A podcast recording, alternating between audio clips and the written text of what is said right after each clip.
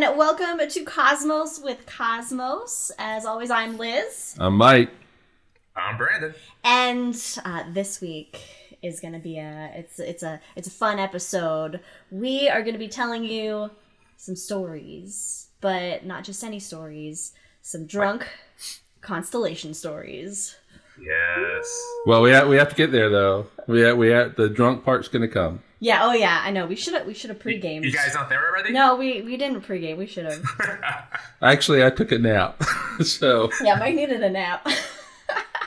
so uh, before before we get into uh, story time here, uh, let's of course go over what we're drinking because that's the point. I will start us off. I am drinking a Alcoholus Major.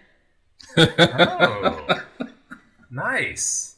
It's also a Harry Potter spell. Oh yeah, it could be Alcoholus Majoris. Ah, God. Well, and and and when we talk about some constellations later, you'll you'll get why I named it that. Yeah, that actually sounds so much funnier now that you've said it, like live, than you just in the just kitchen saying it to you talking in the about kitchen, just saying like, hmm, what should I name it? it. Yeah. That's kind of a dumb name. And uh, No, no, I thought it was a great name. It's just it. he's it's- like, he's like, that's that kind of makes you sound like a major alcoholic. I'm like, well, we do a drunk podcast weekly. we so do a drunk podcast. I don't podcast. like they see it. Uh, and as far as what's in my drink, it is uh, Huckleberry vodka, Huckleberry Fairy, and uh, Oh, and ginger nice. beer. Yes. Yeah. Yes. Um, Clever. Mine is a uh, bubo, calling it the bubo, and um, Do you want to explain what the bubo is? Who bubo is? so, um, well, my my well, so is Liz's. Both of our drinks come in this like copper mug. they come in it. They come Come in a pre-assembled. copper mug. Uh, bubo was the um, mechanical owl from Clash of the Titans, the 1980 version. The good, Clash. the good version. the good of version Clash of Clash of Titans, who made a cameo in the 2010 version, but it was just like I don't know, like in a crate or something, uh, something like that. But um, but he, he he did show up. He Oh, was that's right. That's right. uh, That was he wasn't Easter egg. flying around or anything like that. It was He was Easter egg. It was a throwback. it was an Easter egg. Um, mine's very uh, similar to Liz's, um, except for mine has cherry vodka in it um, with ginger beer. So ba- basically, we have Moscow mules. Yeah, different flavored they're Moscow fancy Mules. Moscow They're Mules. They are They're fancy ass Moscow Because mules. That's how we roll. We- We fancy. Ah, yeah. Brandon. All right. Yeah. So I have a drink I'm calling the Gilgamesh because it's the first story and it sounds really fancy as a drink. Nice. It, Yes. it sounds pretty epic. I like that. What's in it?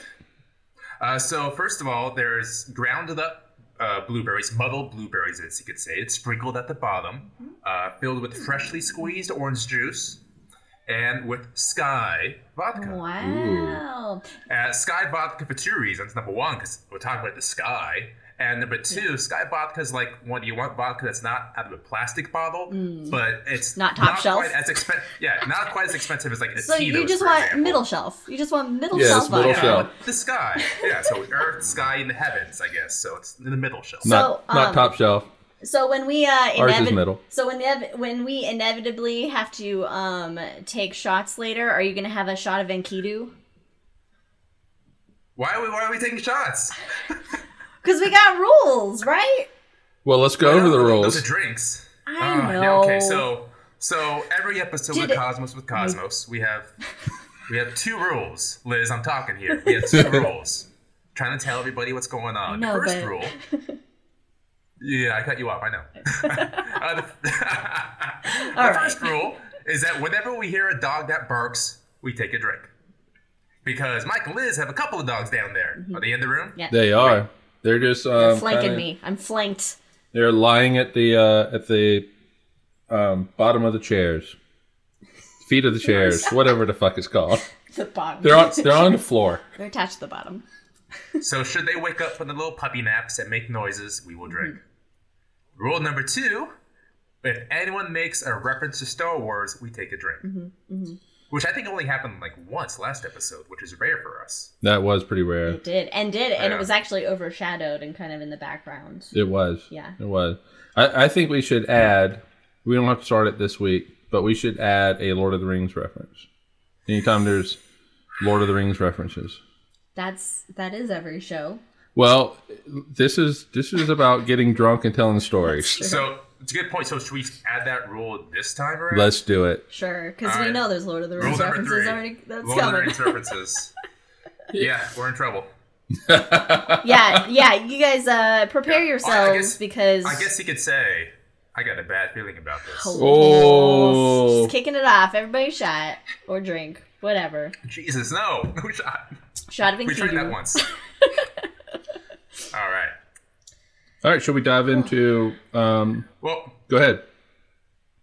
well, we have some promotion to do as well. Oh yeah. Oh, Of that's right. course. Yeah, Um, Liz, well, take it, Liz. naturally, everybody f- uh, follow us on your social media things. You know, your Twitch, Cosmos with Cosmos, your Instas, Cosmos with Cosmos, your website's Cosmos with Cosmos.com, and your your Twitters at, at Drinking Cosmos.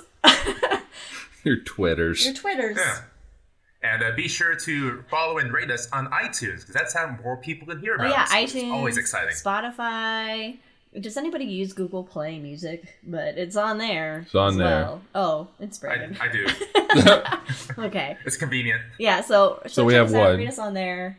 Um, yeah, I mean, and it's not like we're. I mean, we're gonna keep doing this because it's fun and we love it. So yeah, we're gonna, Yeah. we're gonna do it regardless whether we have anybody following us or anyway. Anyway, for those of you in the planetarium community, uh, it's kind of like uh, when you have. You know, uh, like one person in your audience, or maybe like a small audience, and nobody's reacting to everything you say, and basically you're just giving the show to yourself. that you're just exactly. And that's pretty much what we do. We just we just But, give the show to ourselves. yeah, and sometimes you can lose yourself in the show and just really enjoy it and kind Oh. of be annoyed that they're not enjoying it as I, much as you are. oh yeah, I know. I've had that. I've had that. Like, man, I killed that show, and they didn't even care. yeah. Just like this show.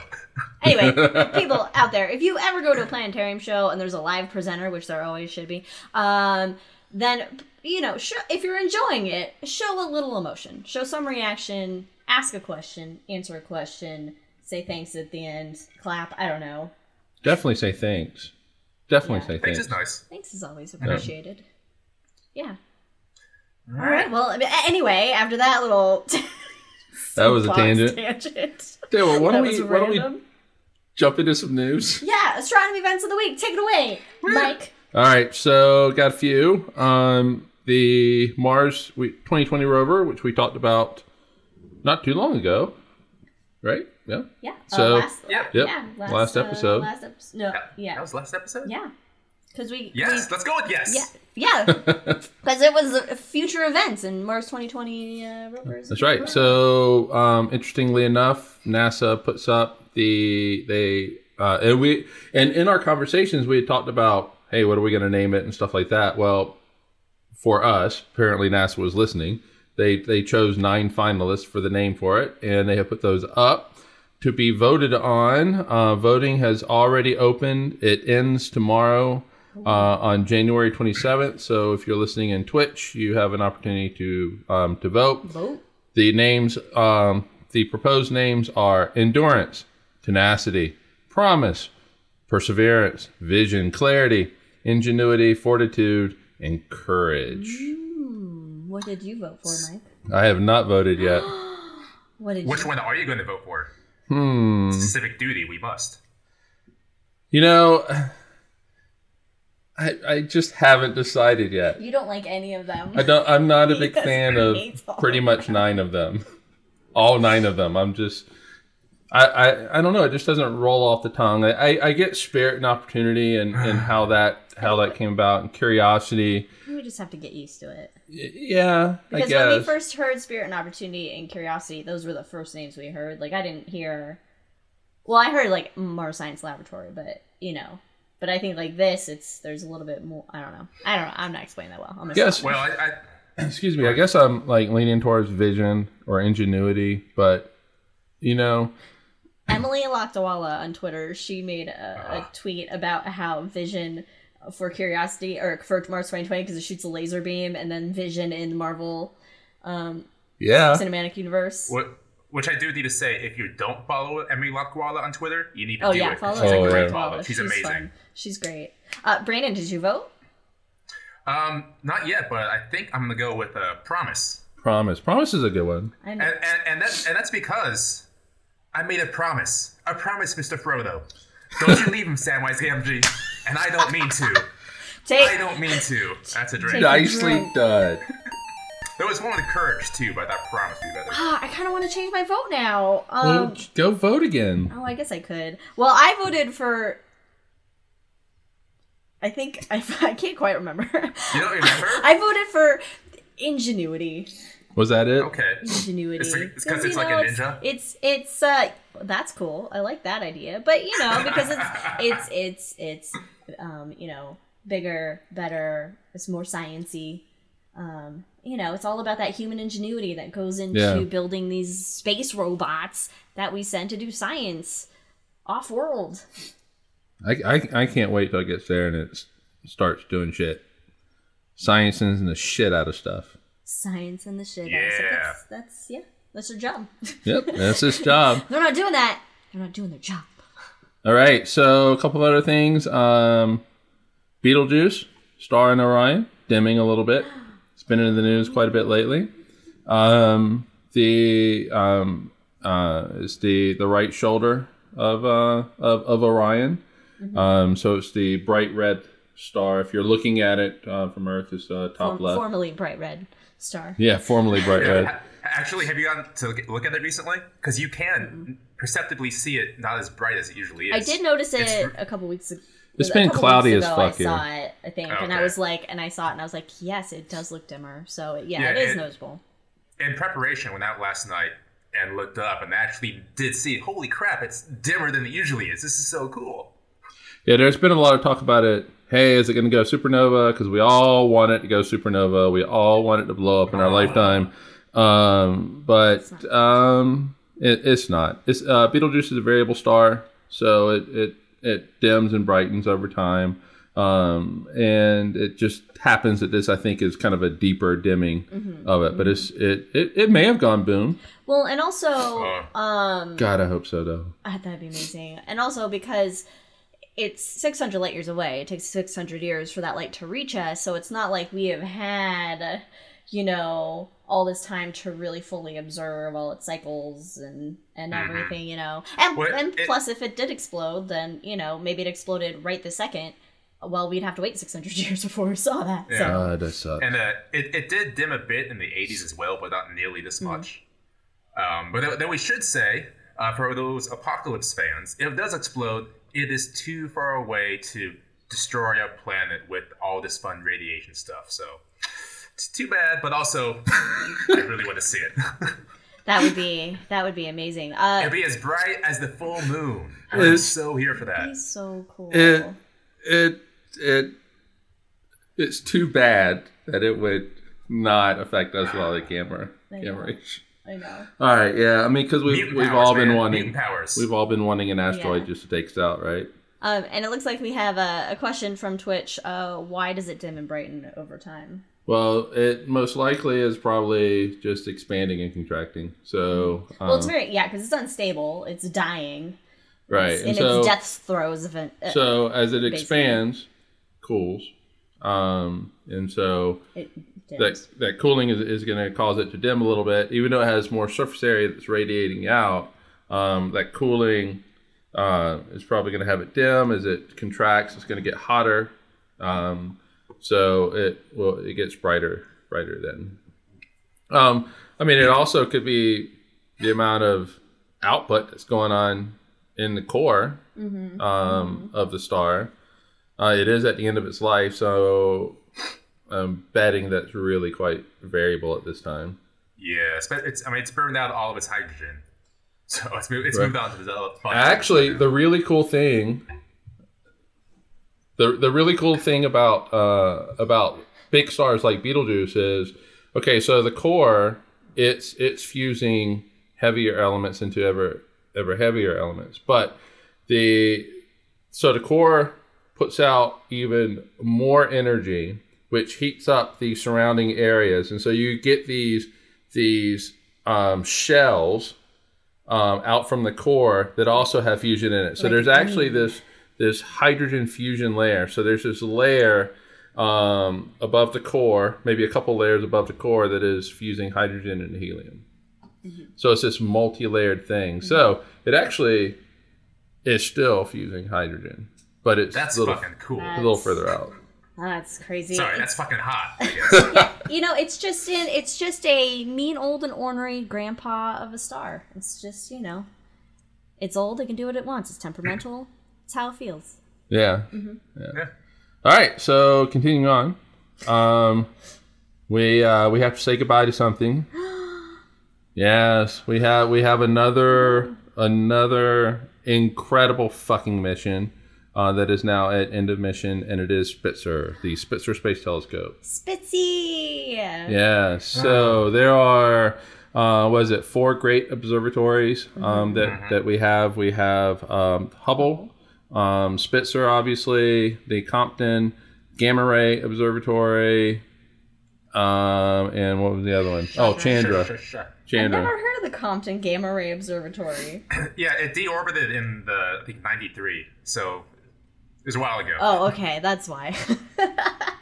um, yeah, Spitzer. Spitzer was known for its infrared. Uh, Yeah. it was an infrared telescope. I got some incredible science and incredible images from that observatory. Because when you when you study um, things in space in different wavelengths of light, you see different things. So you know, if you look at something in just um, regular, well, we optical, whatever, uh, you, you only see so much. If you see in the infrared, you'll see something completely else. If you look in the X-ray, the get you see completely different things, and so you can Yeah. fully understand these these And they- objects in space. Yeah. Um, and they actually have really cool combined shots um, that are out there very soon. Oh, yeah. Where you put them, merge them Um, together. also um, um, when uh, Spitzer had just launched, um, uh, the the Spitzer people actually got involved in uh, the the planetarium field. Um, not producing shows or giving out a lot of content and stuff like that. Even though you could you could get their stuff, they saw it as an opportunity to um, talk to the planetarium field about science visualization. And Robert Hurt, Robert Dr. Robert Hurt, who was mainly responsible for visualizing the um, the Spitzer data, uh, at least back in the day. I don't know if he still is now or what, but um, he would come and give workshops on how they take the data and colorize it Yeah. um, because our eyes can't see infrared, Yeah. um, and so you have to, and and how it really was kind of an art, and you you, you pick colors that work well and that type of thing, and and how they how they visualize that data. It was, always really cool. Yeah, I always love that because it's when you look at a really pretty, you know, picture of anything in space, but like a nebula, for instance, you know, you're you're not seeing it as you would actually see it with your eyes. That color is added, um, and so it's for they they do it different colors for each wavelength, or a lot of times it's also like colors for different elements. So if you see a lot of red, it's what like oxygen and that sort of thing. So you can see the elemental makeup of these nebulae or supernovae or whatever based on the colors um, that were put into the image. Yeah. So cool. Yeah. So um, everybody a drink. Drink. A drink for Spitzer. To Spitzer. Spitzer. Go Spitz. And for anyone curious, unlike the Hubble or the Compton, uh, Spitzer will not be deorbited and burned up in the Earth's atmosphere because due to its orbit, it's been slowly drifting away from the Earth and right now is 155 million miles away. So bringing it back It's a little. would be difficult. yeah. Wow, I didn't realize it was. so Yeah, they had they had to put it that far out so it could be cool, right? It is cool, man. I mean, it's well- so far out. I, mm, Yeah, I mean, I, I can't. s- the thing is, you're looking at infrared, and so infrared is you, you could be swamped if, you, if you're Okay. near the Earth. You can be swamped by radiation from the Oh, Earth. right, right. I- so- Yeah, I was thrown off by your word cool. So, but yeah, being farther away from infrared would make more sense. Yeah, so cooler. Yes. Yeah. So, Nice. all right, cool. So, What thanks, else? thanks, Spitzer. What's we got? Is Two that point it? years, well spent. All right. All right, Yeah, that's that's all I got. So, you know, now we use telescopes to look at the sky and look at space, and we've learned about a lot of the stuff that's out there. But for most of human history, human civilization, the sky has just been the sun and then during the day and then at night blackness with just tons of bright little lights Some And- move, Yeah, some don't. yeah and and, Little, and as we tend to do we tend to just like we do with clouds you know especially when we're little is we look at the clouds and we can imagine pictures in them and we see things so with the stars you had people throughout history that would look up at them and see different things and and then Yeah, tell stories like- in order to explain you know the world around them and, and give meaning Yeah. to their to their lives my favorite explanation is that all those are little fireflies got stuck up there in the big bluish black thing. Oh, that's cute. That's pretty. Because they twinkle. So, uh, Brandon, Ma'am. what the fuck is a constellation then? What the fuck is a constellation? So, as much as I just want to say a constellation are the pictures you make with the stars in the sky, that's not technically correct. And we're all about being technically correct here. Uh, so, the constellation has a definition, and it's set forth by the all knowing committee of the International Astronomical Congress.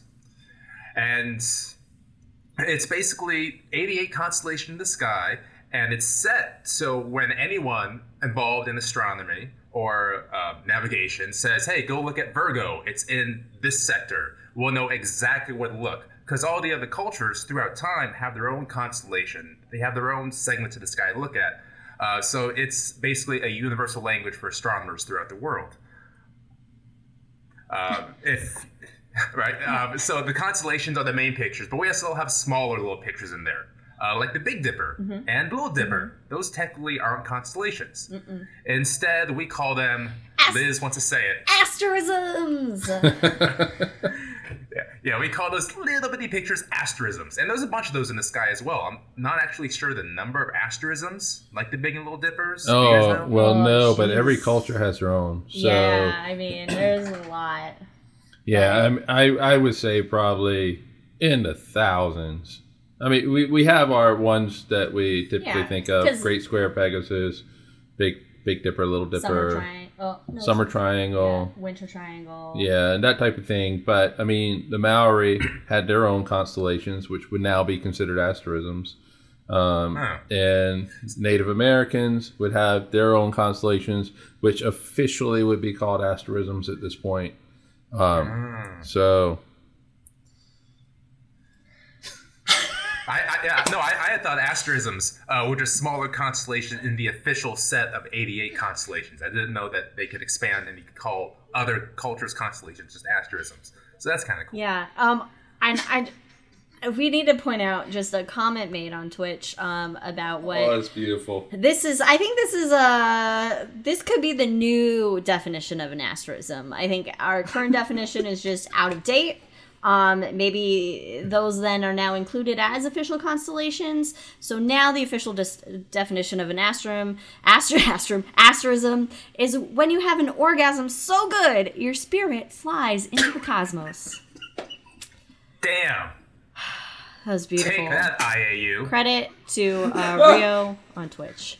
Thank you for that. Thank you, gold Rio. gem, diamond Solid, gem. That's good. Oh my god. It's good. I think Mike just had one. I, I'm just thinking about how I can work that into a training class. maybe, maybe next week when Answers in Genesis shows up. we go the mythical asterism. Uh, They've never had one of those. anywho, Woo! All right. So Yeah. Where were we? What were we talking about? now we're going back to our official 88 constellations. okay. And where did those come from? How did we get 88 of them? What's the background? What's going on there? I bet you're gonna tell us, Brandon. to- I am going to tell you because I am. I love my history of space. Mm-hmm. There's a word for that at the moment, but I have forgotten what it's actually Mm. called. I'll get there later. uh, so if we go way back to the ancient Greek folks, uh, of course, most of our stories are based in Greek mythology Mm-hmm. slash Roman mythology because Romans kind of took them over, and instead of making up their own stories and their own gods, they just kind of changed a couple of names around and thought, yeah, this works for us. they Let's do stole this. they stole everything from everybody else, basically. religions like that in general tend to work, t- try to Yeah. tend to work out that Yeah. way. Uh, so in our case here, most of the stories of the constellations come from us from a Roman poet named Ovid in his Metamorphosis. Uh, Ovid kind of took his stories from the past, you know, 400 years of Roman mythology, aka Greek mythology, and stuck it into this fantastically huge epic of a book. Uh, in fact, there are 250 myths in this one book and 200 characters with all the gods in there. You know, Zeus, Hera, all the all the good folks, Neptune.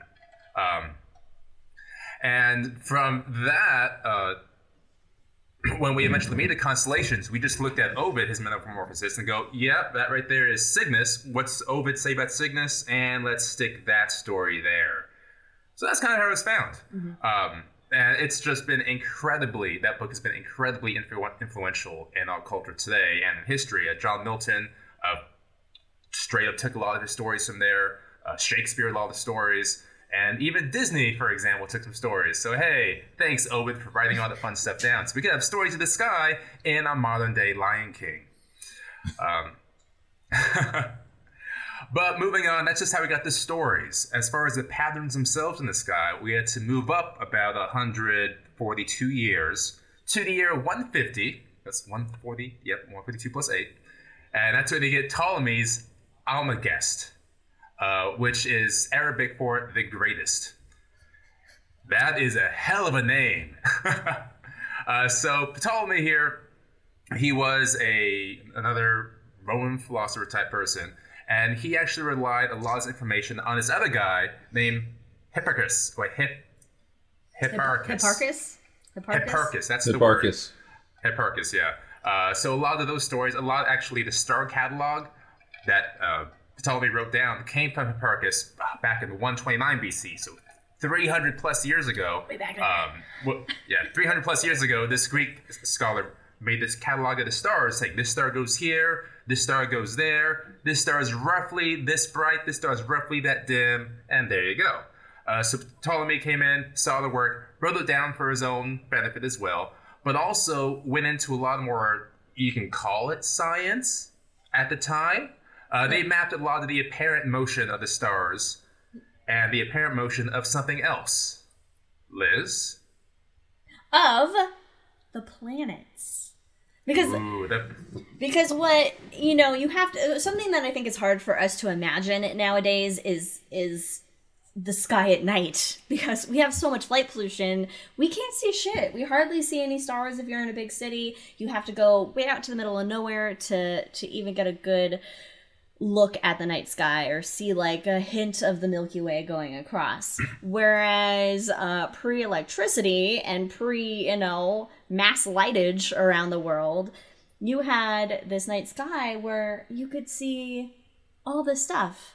And they didn't have, you know, Netflix and Hulu and all that. So they had a lot of time to go outside and just look at the sky. And over time, you can you know after time of study you can you can notice things happening. And so what they notice is that you had some bright lights that were always in the same spot but then there would be other bright w- lights that would move. Um and so the greeks word for this was planetes which means which cool means which means moving s- Wandering star. wandering star i forgot for a second. The wanderers wandering star because it's wandering around it's moving around the other ones are staying put this one's like hey i'm out of here i'm doing my thing. And Hey, and I'm so out. they they knew they knew that this was different from from the stars that this was mm-hmm. something different. And and before Ptolemy's age, the idea that how these planets are moving, it, planetes are moving in the sky, and where the stars and the sun and the moon are at, they were all on spheres. Like the Earth was clearly in the center of all these spheres, Of and each layer had like the moon, the sun, the stars, the planets, and they would all move accordingly. So that when we looked up, that would make sense. Why are these things moving faster? Oh, because they're on a different sphere and they're moving at this particular uh, speed. And so I think at the end of the day, uh, before Ptolemy, it came out to like 45 spheres of the celestial spheres around them, which is cool, It's a big but onion. terribly wrong. Yeah, I mean that's how you. Exp- it, it worked out kind of, But then Ptolemy came in and number one mapped out all the stars, all 1,022 stars he could see, and he kind of made a different reason as to why everything's moving. Uh, so the Earth's still in the center, uh, but then everything is rotating around the Earth. So we're getting closer at least. Things are rotating, and and around those other things, you have epicycles. So, for example, you have Mars, uh, Mercury, Venus all rotating around the Sun as well, because it's kind of the weird dynamic where both the Earth and Sun are being rotated around. We have little epicycles in uh, that cycle. So that would explain like retrograde motion because during the little epicycle, it's moving backwards in its epicycle. So okay, that makes a lot of sense. So Ptolemy kind of advanced astronomy that way, slightly more towards right. So cool, that's how it works. Uh, We're going back to the constellations.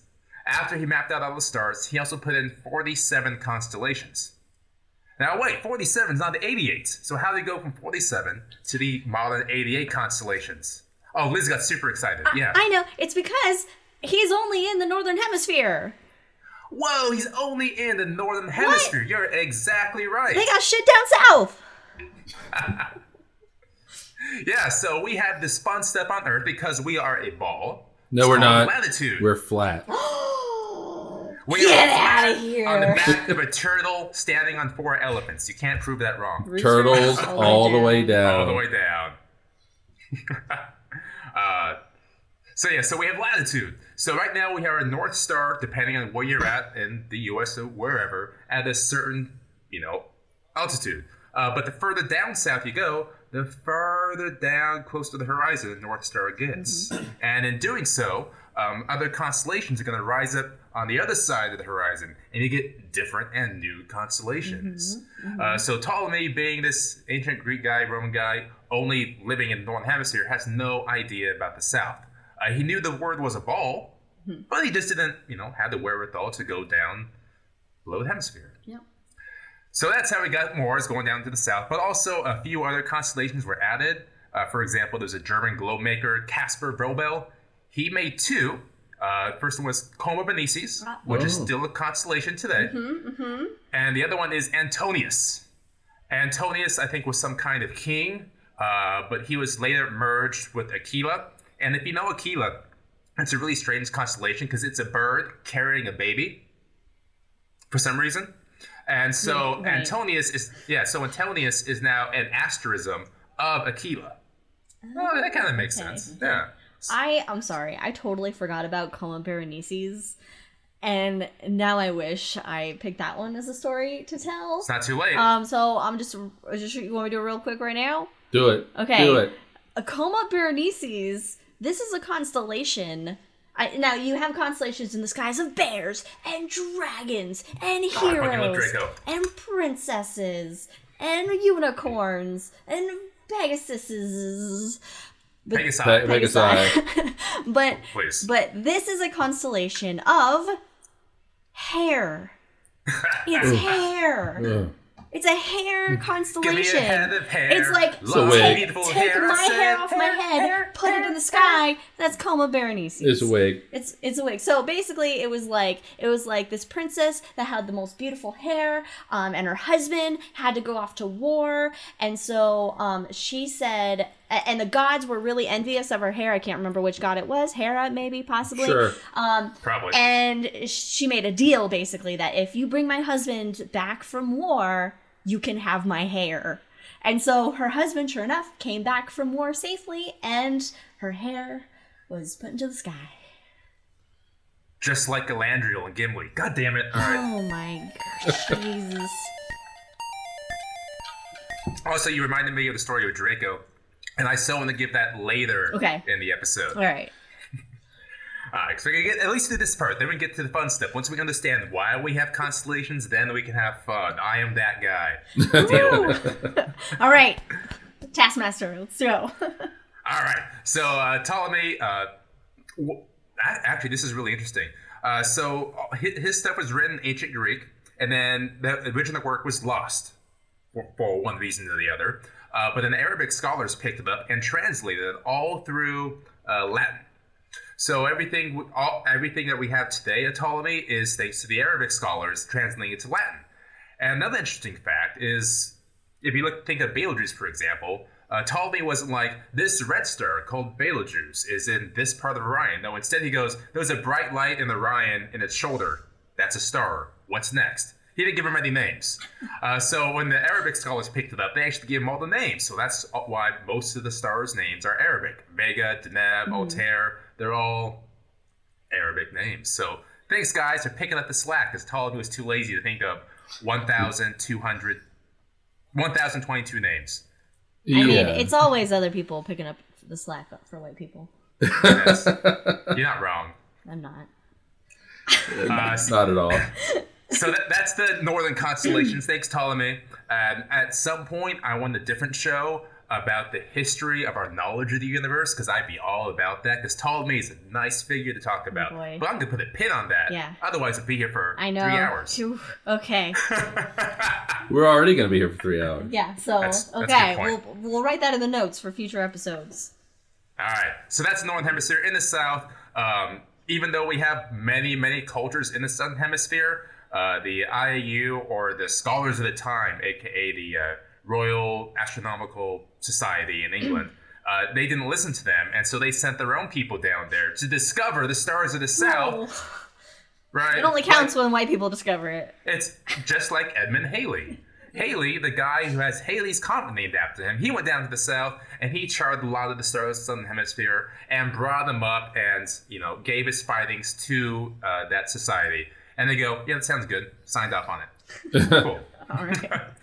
Uh, so what, one of the fun facts about Edmund Halley and his naming of some of the constellations down south uh, is that he was given funding by King Charles III. So of course, what do you do when you get you're given lots of money by someone rich and you find lots of things? You want to name stuff after them. So he tried naming one of the constellations Robur Carolinum, which means Charles Oak That's which didn't yeah which didn't make sense to me. Maybe it was kind of sexual. I didn't know. Um, maybe he had an the Oak of Charles. so i looked into it and uh, it's commemorating a tree which king charles ii his dad i guess had hidden to escape parliamentary forces after his defeat at the battle of worcester in 1651 i guess you hide in trees and it's memorable Yeah, it's so relatable. This is a relatable constellation. Yes. Um, we should have But- stuck with it. I identify with it perfectly. Robur Carolinum. Thanks, Charles Tree. Charles, Oak. Maj- Charles is wood. majestic oak. Charles is wood. Charles's wood. That's big Uh, wood. the joke was right there, and we didn't take it. Thanks, Mike. How can we not? Uh, but also down in the south, we have other weird constellation names because when you go down there, you name them after the things that you know of of the day. So instead of great bears or dragons, you have things like microscopium, telescopium, science, and a Science. fucking c- yeah, and a fucking clock for some reason. Yeah, there's a clock. yeah. Science So those- constellations. I like it. I like that. I could get behind that. There's like a know? couple of birds and a gecko, but everything else Yeah, is some just birds, a like gecko. so stupid. Yeah, and that was that wasn't given to us by Mr. Halley. I guess he'd be Mm-hmm. a doctor considered, even though PhD wasn't around then. Uh, that was by a French astronomer, Nicolas Louis de Lacaille. I'm going with that. Yeah. Gaia? Lacaille. Oh, Because he's man, the- also Spanish. the French hate us even more now after that pronunciation. Oh, the French hate everybody. It's True. it's not even okay. well, it's, it's uh, probably because everyone hates the French. The French, it's like self I think it's, It's a a love vicious hate relationship. You know, we love the cheese Yeah, and the really wine. good cheese. and the wine, and a lot of the people are pretty great too. Yeah, I mean, we have French fries. Wait, so so why do From we hate the Belg- French? Wait a minute, I all don't these know. all these things are good. Why do we hate them? I don't know. It's, it's probably Napoleon's. when fault. when I was at IPS, there was a guy that, that was in Toulouse, France, a couple of years ago. Uh, there was a guy, the food guy. I I was just wearing my Captain America shirt one day, and he's like, "Captain America, Avengers." That was the only thing that we had in common. But I got so much amazing friggin' food out of that. He he would just give me extra stuff all the time. He was awesome, and it was just because, and he and he like pointed to this other guy. He's like, "Come here, Captain America." All right. so- Avengers. So, uh, I guess travel abroad tip: uh, if you're American, wear something Marvel related, and um, you're in. I like that French guy. He was Yeah. really nice. Cool. Yeah. Anytime I get free So, food, so we don't hate the French. We begrudgingly love the French. Yeah, but they they still hate us though. They hate us. They hate us. Yeah, that's that's who doesn't. given. Well, good point. everybody hates Americans right Pretty now. much. So long story short, we go from Hipparchus to Ptolemy to Edmund Halley to the International Astronomical Union in 1922. And that's the day when the IAU got together and, confirms these 88 constellations. Now, Liz, how do you remember that there are 88 constellations in the sky? There's 44 in the north and 44 in the south. Okay, well, that, that's wrong. There are, I think there are 48 in the north. Well, you know, whatever. That's how I have to do my math. Okay, I gotta split it evenly. Oh, that's right. Liz, Liz Math. Liz Maddox. Liz Maddox. We just Liz gotta split it evenly. Uh, so the way I remember it is that there are 88 uh, constellations in the sky, just like there are 88 keys in the piano. Uh, okay, I don't play the piano, I've so there's just no way. I know. No reaction whatsoever. Just I guess I mean, that's a thing. sh- that's it. sure. I did not know there were. I mean, I knew there were 88 keys in a piano, but that's not the forefront of my knowledge. I would never think of that Ah. as a, Killing me. a relatable thing. I really hope that they come up with one more constellation now, or just take one away, No. just so, Just to piss me off. just so Brandon will have to it come up with ruins something both else. of our maths. Let's take out the highest B on the piano. We don't. No one needs that. All right. Uh, so, uh, the, the, so that's how we got our modern 88 constellations, thanks to the ancient Greeks, Romans, Arabic scholars are translating it through and through. Uh, but again, that's very Western centric. that's very Roman, very American. Of course, this is how it works. Because through other cultures, like uh, Mike mentioned earlier, they have their own many, many asterisms, many, many other are their own constellations. Uh, so I kind of thought it'd be fun to find one constellation that we're all at least fairly familiar with, Scorpius, uh, the big scorpion in the sky that defeated the great hero. Or, oh, I guess we could take that because Mike's gonna talk about that later. Uh, the great scorpion in the sky. And then what we could do then is kind of tell some of the stories from other cultures based off of that one constellation. Um, and I think Mike wants to take this one away. Oh, do I? Are you? What? That's what I was told. I don't know. I I was ready. I, But I well then Oh, no, take it away. do it. no. Take it, no, Yeah. Talk about You Hawaii, do? Liz. no, take talk about Hawaii. Okay, but you love Hawaii. Like you don't I talk know. about Hawaii. Hawaii so much. Um, yeah, so Scorpius, if you just look at the stars and kind of draw them out, so to speak, um, easy to do in a planetarium. Uh, it looks, it doesn't look like a scorpion. In fact, none of the constellations necessarily look like what they're supposed to look like. They all are pretty, Wait, wait, pretty wait. wacky. Canis Minor, really? That looks exactly like it. Just kidding. We'll talk about that one later too. Yes. So when you look at it, it just looks like a big, like capital letter J, um, or a fish hook. Now, um, a fish hook is what uh, they would they would see it as in Hawaii and in Polynesian culture because fishing is a key staple of their their culture, you know, and how they survive and feed themselves. Um, and so they have a god Maui, and so uh, Moana. Go see it. If you know Is he, a, is he a god or a, or a demigod? Well, I guess he's a demigod, right? Because he's half. I don't remember. He's half god, half not god, I guess. Is he like? Whatever Is he like may the. Hercules of Hawaii of Polynesian uh, mythology? Maybe. Mike? I don't know. No? Okay. Oh, in Moana, he's a demigod, apparently. Yeah, he's a demigod. Uh, well, and we all know Di- Disney is historically accurate, one hundred percent. So we'll go with that. Yeah. So No, basically, yeah, for the Hawaiians, he's a trickster. he's a, oh, so he's like a Loki. Oh, a He's a. Loki. Cool. He's a Loki. That's fun. That's that that's fun. Okay, so basically one day Maui is fishing with his brothers and um, he brought with him a magic fish hook because of course he's got he can have a magic fish hook. You know? Awesome. Um, catch more fish. And so they're paddling and and Maui Maui Moe. Maui, he casts his fish hook out and he gets stuck on something. And it's something really heavy. And so he starts pulling and pulling and pulling. And as he pulled it out, many rocks started to appear. And the more he pulled, more rocks appeared. Finally, he pulled hard enough that large chunks of land came out of the ocean.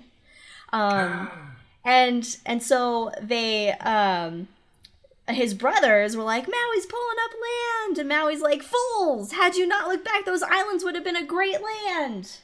That doesn't make sense. Well, he, he told them not to not to look, and so Oh. and so at the beginning when, when they go out, he's like, you know, no matter what happens, do not look at uh, no matter what you hear or feel. like Oh. Like an Ark of the Covenant situation. yeah, so Gotcha. so he's pulling it up, and he's telling his brothers, row faster, row faster, and and they do so, and he's bringing up more land and more land, and then the brothers turn around and look, and everything just the the line snaps, and it just freezes. Uh, the land freezes in Oh. place, and instead of being one big island, um, it, it's broken up into was it nine different islands, and so The Hawaiian Islands. the Hawaiian Islands. But interestingly enough, like like Maui, the big island of Hawaii, uh, Molokai, and and uh, um, they used to be like one island. Well, I don't think I don't think Hawaii, but uh, Molokai and uh, Maui used to be connected. Mhm. What's what's that other one? Lanai. Lanai. Uh, Kaho'olawe. They use they you can't live on it because the military used to blow Oh. the fuck out oh, of it. Oh yes, yes. Okay. Uh, but you can see it from Maui and everything. So yeah. Yes. See, you should have told the story because I was going off my memory of what we had in Starry Story Time, which is not all of Ah. that. It's just he pulls them out of the ocean. And I loved that show so much. it's so great. So, for those of you not in the know, fun. Starry Story Time, or Treehouse Adventures as I called it, Yeah. was basically talking about what the clouds look like. What did the pictures in the sky look like with little tiny kids? And it was the cutest so thing fucking ever. So yeah. Anywho. So so yeah. So basically, the fishhook, which we know is Scorpius from the Greeks, to Polynesians is Maui's fishhook, which Maui used to drag the Hawaiian Islands out of the ocean. Um, yeah. And that's just that's just one culture and how they see it based on what is significant in their lives. Because thankfully they do not have scorpions in. in Yeah, they don't have scorpions in in Hawaii, so uh, let's all move to Hawaii. Hooray! Let's do Yay! Wait, we don't have scorpions here either. What? Do we have That's scorpions in. Utah? Oh, in Utah? No, no. Do you have scorpions in Oklahoma, Brandon?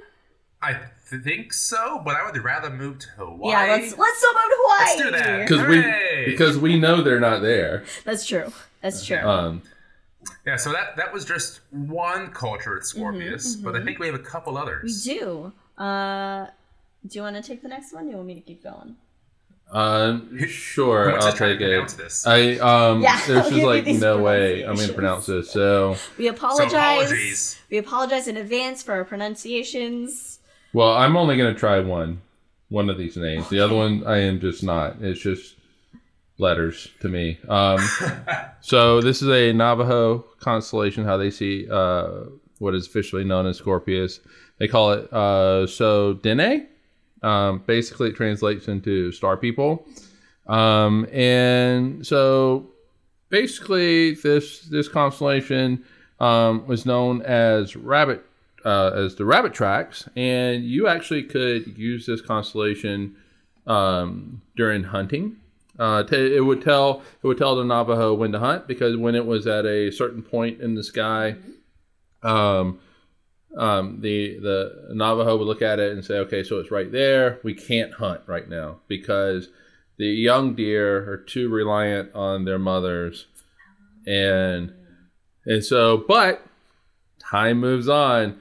That constellation moves across the sky, and when it gets over here, um, hey, we're killing them all. It's it's hunting season. Boys got to eat. Get her done. Yeah. And, uh, Yeah, so I, I was, so hunting season opens at that point, and they're able to, um, yeah. So I, I I guess you know really and truly looking looking at like the Navajo story, uh, or how they at least how they use Scorpius, uh, really shows off that you know the constellations. And and I'm going to use that as a blanket term. I, I know what IAU says and all that kind of stuff, but every culture, every society had their own constellations, and so for um, and and the constellations would tell. They were up there to tell stories. These had moral tales to them, um, which we'll actually get into with a great story later on in, in the pod. Um, but also, in this particular case, hey, w- when you should think about hunting and when you shouldn't think about hunting. And so they're they they weren't just like arbitrarily placed, except for like maybe Coma Berenices, but uh, you know they actually have something behind them. Yeah, it's a way to track seasons, tell time. You know, the like the Egyptians would use the the would use Sirius um, as a way to know when the Nile's going to flood and when the harvest is, that sort of thing. So And and to kind of add the whole flavor to this as well with the Navrohar's reading, uh, back in the day, is a lot of the men would gather in certain buildings and make bets as to when certain constellations of stars would appear, and just get super excited about when they won. so that, that's kind of cool. I want that culture to thrive today, where we just bet about when uh when's our tourist going to show up. What do you think? like five days. yeah, five days. Oh my god, that's fun. I mean, Right. you gotta keep life entertaining, right? Should we go on with the absolutely. Chinese? Yeah, Chinese. Yes. So let me preface this with the, both Chinese and I think it was Indian as well. Uh, they don't necessarily have traditional constellations as we know them. Instead, they have something called uh, lunar mansions, and these lunar mansions take up wide swaths in the sky. So as I was trying to do research and writing down in the notes so Mike or Liz could read this and I could avoid the whole situation, it got kind of confusing. So I tried to just make it very broad. Okay. All right. All right. I, um, okay. So- I want a lunar mansion. Anybody else? Mansion on the on the moon. A lunar mansion. lunar Yeah, so mansion. cool. Yeah, I would take a mansion anywhere else. Ooh. So an, another uh, quick aside. So LeVar Burton has a podcast called LeVar Burton Reads. Amazing. Everyone should listen to it. Uh, but one of his more, I think, recent podcast was about a, lit, a literal lunar mansion. Uh, somebody built a castle on the moon, and it's kind of a fun and terrifying story. So go listen to that. Anyway, All right. back to our podcast. Yes. All right, should we continue on? who's do- who's doing it? Wait, did you just? So I'll do the Chinese really quick. yeah. then. Okay. All right. Uh, so again, we had just talked about lunar mansions taking up wide swaths of the sky. And so, from the research I had done, and if I am incorrect, somebody please correct me out there in podcast land. Uh, but I couldn't find Scorpius was associated with uh, a scorpion or really as a single um, constellation. Instead, it was kind of part of a couple. Uh, but the main figure here is called the Dragon of the East, or the Azure Dragon. Ooh, blue dragon. Uh, yeah, Blue Dragon. uh, this is one of the five, I, I think they were dragons in the sky, and they were divine. They represent the forces of the five forms of the highest deity. So Scorpius was a part of one of those deities, Okay. the Azure Dragon, which is neat. It is So I couldn't find, I, yeah, I couldn't get out the story because I'm not well versed in that culture. But again, if somebody else has it, I'd be happy to know. I don't, but that sounds fun. You want me to take the Indian story? Yeah, you take the Indian story. It's it's got words with just letters that I don't even know how to pronounce, but we'll do it. you can do it. You were very good with Chandra. Chandra. Chandra, Sh- Chandra, Chandra, uh, Chandra Scar. Sh- uh, last. Chandrayan. Chandrayan, yeah. Yeah. See? All right, so again, Scorpius, Scorpion is Scorpion for the Greeks, and actually for uh, uh, for us in parts of the U.S. and Mexico, it was also seen as a scorpion. But um, so uh, for people in India, it was part of um, the four major nakshatras, which would be like the zodiac constellations for them. Um, and only only two of them were were fully in in in Scorpius, and it was oh gosh, Vish Good luck. Vishaka and Swati. Uh, Vishaka is the daughter of uh, the king Daksha, and uh, she was one of twenty-seven daughters. um, Are they Mormon? um, all right, so that's that was the first thought that just popped in my head. um, she was one of the uh, twenty-seven daughters of Daksha who married the moon god Chandra. Oh, hey. Hey, look at that. Yeah, and um, Swati is the name of one of the wives of the sun in in the Hindu epics, and uh, and the Sanskrit name of Arcturus. Oh, okay. Yeah. Arcturus is in constellation of Taurus the bull. No, Um, Arcturus. Arcturus is no Boötes. Yeah. Boötes. was like- Aldebaran. I was like, wait a minute. Aldebaran is in Taurus. Wait a minute. Ar- Arcturus is in Boötes, which is not a boot. No, Not the no, Nice it is not. Colin. It is a herdsman. I He's know. he's herding the big bear. But you can make him an ice cream cone as well. It- it- that's how I Yeah. always see him I always see him as just an ice cream cone. because I always think in terms of food. I mean, I'm a big guy, we love food. We die without food. I Food's love the food. best. constantly thinking Eat about all food. the food. So Constellationally. Oh, yes. all right. Well, um, so now I think it's time to jump into some stories. Story time. Yeah, since we kind of we discussed, you know, what constellations are and how different cultures see some of these constellations or asterisms. So yeah, we're gonna tell you some story. Even though we kind of already told some stories, but we're gonna st- tell some more stories. Um, but we're gonna go on a break uh, before before we do that because we I need to- to refill. I also. I also really want to talk up this next section because it's going to be fantastic and amazing. Well, we so should stay tuned. Sh- should we? Okay, we'll get to that. All right, stay tuned. We're gonna take a break. Uh, we'll see you in a minute. For those on Twitch, we will we will also see you in a minute. So be our bees, as the children say. No, no kids say that anymore.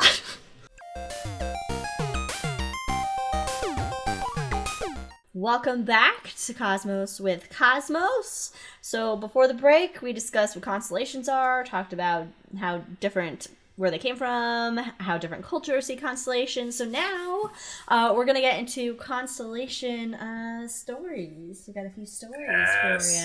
for you, some familiar constellations up in the sky. Um, and I guess I'm gonna kick it off. Sure. Okay, cool. Have at it. Awesome. So, um, one of my uh, favorite stories to tell when I was in the planetarium, and it was uh, an always story. Every every one of my night sky shows would have this story in because it's a good introductory story because it goes with explaining um, the where the north is and all this because everybody everybody who comes to planetarium wants to go you know thinks they know what the north star is and then wants to know where the north star is and so this story relates to them because these two constellations that i'm going to tell a story about are ursa major and ursa minor and in, and in latin ursa means bear Bear. bear. so these are the big and little bears. Um, and these are what's known as circumpolar constellations. So when you're in the northern hemisphere, um, Was that a bark? It, uh, no, they're playing. it, it, it's So- Jack trying to get um, Leia to, to play, to, to play. uh, but it is a noise, so I, I say we drink. we drink. Okay, drink. right, we drink. We drink to the noise. Dog noises. It's a circumpolar constellation, so um, it it circles the North Pole essentially, is what that means. Um, and if you're and if you're at the North Pole, um, they It just goes in a set. It just circle. goes in a circle. They never rise like or set. They just merry-go-round around your head. So, um, and and so the big and little bears, you can actually use, uh, you can use the big bear to find the North Star, which is in the tail of the little bear. Look it up online for how to do that, or go check out your local planetarium. Uh, And it's also the Drinking Gourd that people would follow from the south to right to the north for freedom. yay! Yes, people still doing that because the South still fighting the Civil War. Fucking. Anyway, so the big and little bears, um, and this is going to be a Greek story about them, um, were not originally bears.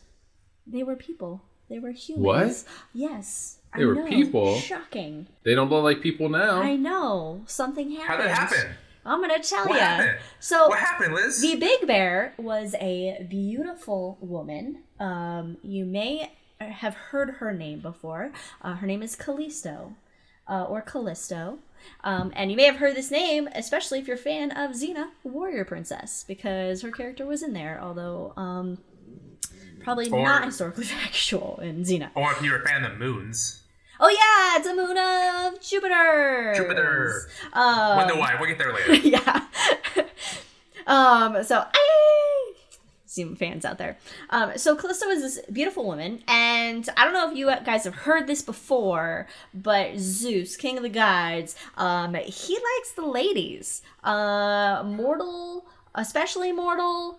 Um, pretty much mortal is his type. Um, if you are a mortal woman, um, and especially if you're beautiful, um, you're in his sights. Um, And not necessarily a human as well, like anything. If you move and you're female, Mm. yeah, he's like, much. oh yeah, yeah, I want yeah, that. Yeah, he's he's into it. I mean, king of the gods, you can do what you want, right? I guess. Yeah, he walk, So, he walk up and grab the pussy, so it's fine. Well before Me Too hashtag. Um, so Callisto is this beautiful woman. Zeus had his sights sets on her, uh, and this story, by the way, as I'm telling it, just keep in mind I'm uh, paraphrasing a lot of it, and you know it's not exactly to the verbatim. So don't at me, as the kids say these days. So Zeus, he's got his sights set on Callisto. Um, he likes her. He's into it. However, um, Zeus is married, um, and he's married to Hera, queen of the gods. And Hera, um, she knows that Zeus likes the ladies, and Hera does not like it. She's a very jealous woman. Um, so whenever She she, is married to him. I know why is why is it a power thing? I mean, it's, she's just she knows what he's gonna do. All that he's not gonna stop. Anyway, so Hera gets really jealous, and and anytime that she can, she will try and thwart Zeus's behavior or um, uh, harm or hurt um, uh, those innocent people that Zeus uh, goes after, basically. Um, and so uh, she ends up turning. Uh, oh, I'm sorry. Uh, Zeus ends up turning Callisto into a bear. And this is to protect her from Hera because Hera's gonna straight up murder Callisto. He, she's she, yeah, and it's probably gonna hurt a lot. So Zeus is like, "Uh oh, all right. Well, if you're a bear, it's fine. Um, she's not. She's not gonna. She's not gonna come get you. Um, so she turns her into a bear. However, Callisto had a son whose name was Arcas. Now, in the story, I believe it's actually the son. It might be one of Zeus's sons. Uh, like he already did the deed, and then she got pregnant and had a son. Um, and so, um, Arcas, he's a hunter, as I would say a lot of young men in ancient Greece are, and so he's out in the woods hunting one day, and this bear starts coming up on him. Now, from the bear's point of view, the bear is Callisto. And she's like, she sees her son. And she was like, my son, he will recognize me. He will know how to help me and, and help get me back to my human form. So she's like, Arcas. And Arcas is like, oh, fuck no, bear. this is not okay. He's got his bow out. He's about to shoot Callisto with the bow, um, which would have killed her. However, Zeus sees this happening because king of the gods, he sees all. He sees this happening, and then he turns Arcas into a little bear because he's her son, so he's littler. Um, so you have these two bears. Now, Zeus, to then further protect them not only from Hera but from each other, basically, he grabs bears. them by their their bear tails, those little poofy Little bear tails, poofy bear tails. poof balls on their butts, picks them up, swings them around as hard as he can, and just tosses them, launches them up into the sky, where they become Ursa Major and Ursa Minor, continually chasing after the other in the stars in the sky Ah. with really long tails. with really long tails. Because if you ever look at the constellation artwork of the big and little bears, they have really long tails. That is not anatomically correct. No, for they a have beaver tails. They have beaver tails. Yeah. So, and it's because Zeus stretched the tails out when he threw them up there. Now, um, as I said before I started this journey of a story, uh, I would say this um, in every like star show that I did in the planetarium, um, and I, I would always talk about the Big Dipper and Little Dipper preceding it, to then go into that they're actually the constellations of the Big and Little Bears. Well, um, one day during a show, Oh boy. middle of the day, probably a weekday, Little kids. run of the mill, just audience of all ages and sizes and races and whatever. Uh, Um, miss it. Instead of saying Big Dipper, Oh God, no, Liz. Yes. I said Big Dicker. yes. That came out of my mouth. So, uh, what did I do? Nothing. I just continued talking as if it never happened. And people went along with me. They were like, that happened, but we're just going to go along with her. Well, just They see." then spent the rest of the show I'm going, sure they were I like, really she said, Big Dicker? She said dick, right? Like, No. She didn't stop. There was no like pause. she totally said dick there. Um, so yeah, that was a highlight of my planetarium career. That was the highlight. It was a highlight. I've never forgotten that. And then going forward, I had to really think hard not to say big dicker. like I had to be Oh, like, God. okay, big dipper, big dipper, big dipper. That's funny. Uh, I mean, there's so many sexual sexual innuendos in Sky. I mean, we'll get to, uh, we'll get to Orion. Oh yeah, we'll get there. We'll get to Orion. It's a sword. I don't care what anyone says. Anyway. Product placement. well, now I got to bring that up. Yeah, you do. Yeah. All right. I guess that's a that's a good segue for Orion, isn't it? Oh yeah, that is a Oh. good segue. So Mike, we'll just go to you and Orion Oh, and okay. his sword. His sword. All right. So Orion, one of the most prominent constellations in the sky. Short sword. I mean, he's Greek. Have you seen the statue of David? Well, yeah. Yeah. All right. Although so Italian, all right. but- So Orion definitely one one of the uh, more prominent constellations that are up there. Um, actually, sort of looks like what he's supposed to. Sort of. Yeah. Oh yeah, he does. Big box, three He stars does. in the middle, but there are dimmer stars to fill it out.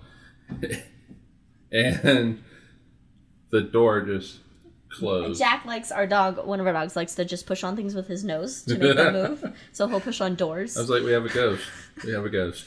All right. Anyway, so Orion actually originally was a Sumerian constellation. It was Gilgamesh, actually. So, um, so uh, oh, does it really automatically? But anyway, so um, was Gilgamesh and um, and then became Orion for Orion for the Greeks. So he was a fearless hunter. Wasn't scared of anything. Nothing. And yes, Brandon's drink, Gilgamesh. Um, and actually, for uh, for the for the Sumerians, um, Orion, well, Gilgamesh, Gilgamesh was more of a Hercules figure. Mm-hmm. Um, so when the Greeks got a hold of it, they made it Orion and kind of gave Hercules, which was a more heroic figure, this kind of obscure little corner of the sky. It looks like a squish spider if you trace it out. Hercules. Uh, a squash spider, yeah, squish spider, yeah. So it's uh, uh, but anyway, so but Orion, much more majestic up there. Sure. so uh, compared to Hercules. Um, uh, originally, Orion's name was uh, I, I I am not going to pronounce this right. Urion. You're Ryan. Yeah. So had a mo- it had a U. That's weird. Why? Okay. Funny you should ask. so uh, there was a farmer, um, and he was vi- visited by um, he was visited by three men, and Were they wise? Uh, well, we'll get there. he took them in. He, he gave them a great meal, great hospitality, and um, the three men turned out they were um, three gods: Zeus, Poseidon, some other dude. I thought you said guys, and I was like, yeah, this is, you just said they were three men. Of course, they're yeah, three th- guys. these three guys were three gods. Gods. Okay. Yes, and um, uh, Zeus, Zeus, Excuse you. Poseidon, uh, and I can't remember the third guy, but they uh, but they asked him as he was uh, as they were leaving what what he wished for. Did he wish for anything? He was like, yeah, you know what, um, it would be awesome to have a son. So what they did was they took the the carcass of this pig that they were just um, consuming. They took it outside They peed on it. They urinated on it.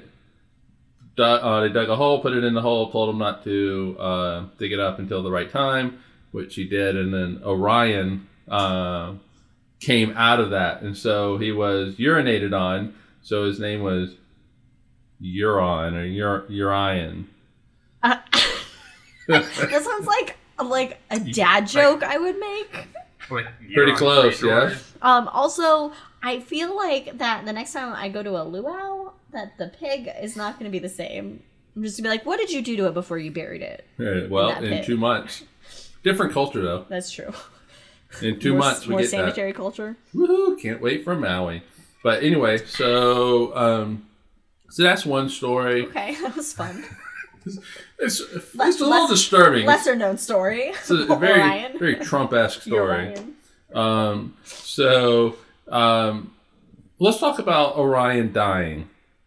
Okay, because Orion was fearless hunter. He hunted. He wasn't scared of anything. Oh. Um, but he did eventually die. He's he's not with us today. There's three stories as to how he died. He's always with us in the stars. And yes, especially in the wintertime. So, um, so Orion was uh, boasting. He was going around bragging that he was not afraid of any animal, that he could kill any animal,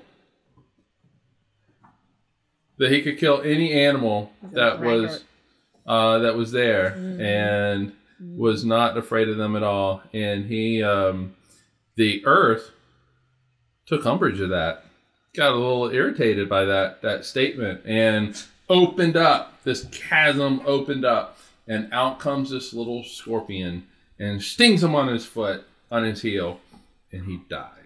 Wait, wait, wait, wait. So when I hear the word chasm, I think of a motherfucking chasm split by the god Zeus himself, and a tiny scorpion comes out. Mm-hmm. What's up with that? Yep. Well, he was going around boasting that he could kill any animal, and here it was, the tiniest thing took him out. This is. Oh yeah. Okay, I am remembering the story, but I'm also remembering it a different way that has to do with um the Pleiades. Well, he did. He, Well, yeah, there's that. Yeah, he did chase after the Pleiades. Yeah, because Um, they were they were uh they were sisters, seven sisters, Yeah, and they were hot.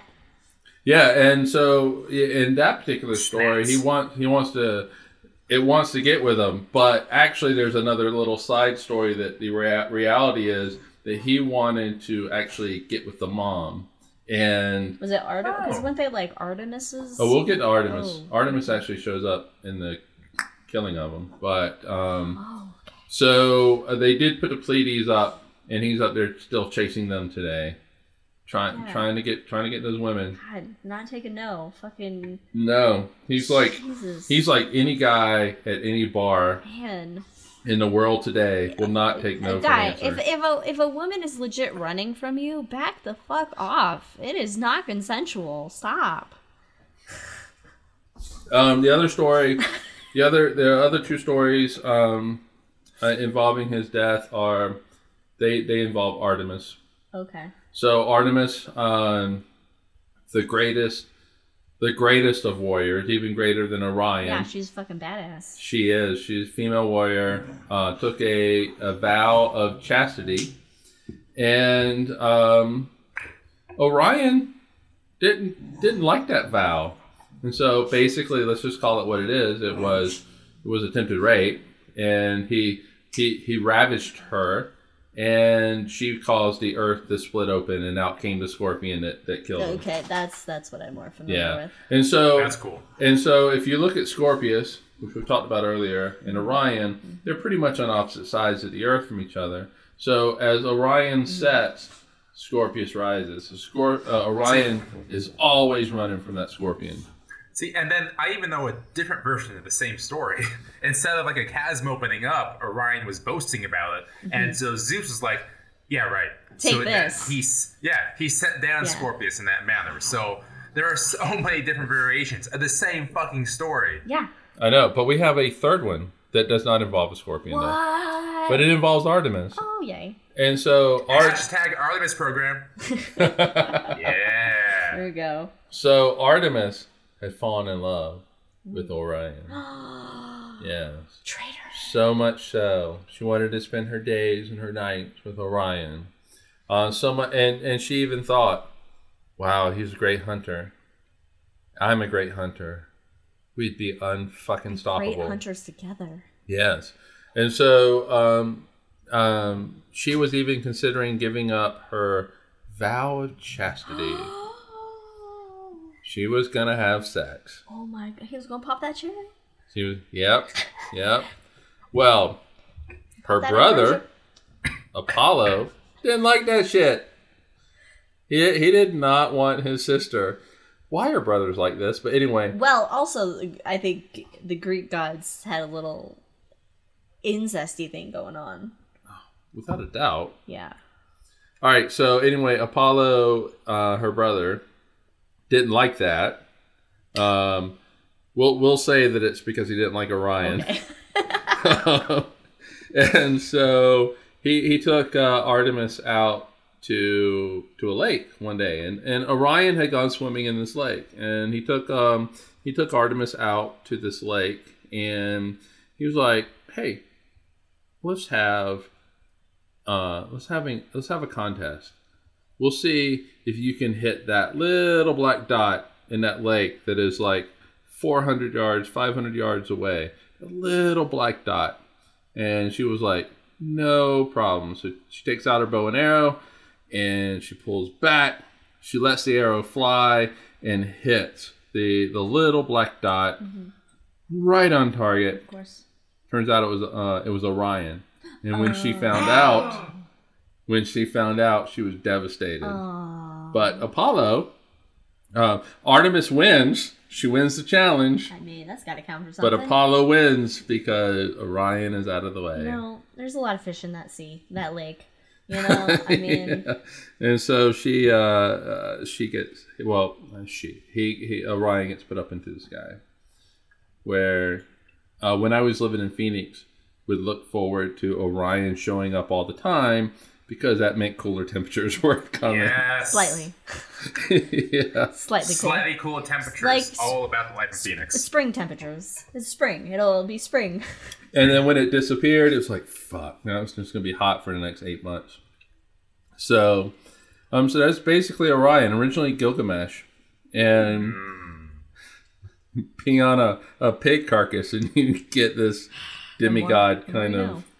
You know. I learned a hunter. lot. Learned a lot in this podcast episode Yeah. today. Yeah, I'm gonna have a great interview on Tuesday now. Thanks, Mike. Yeah, there you go. It's a, it's a good story I, I think you. I think you should tell the um, that that story. that version. Yeah, the farmer. He all he wanted was a son. Why? Why? Alas.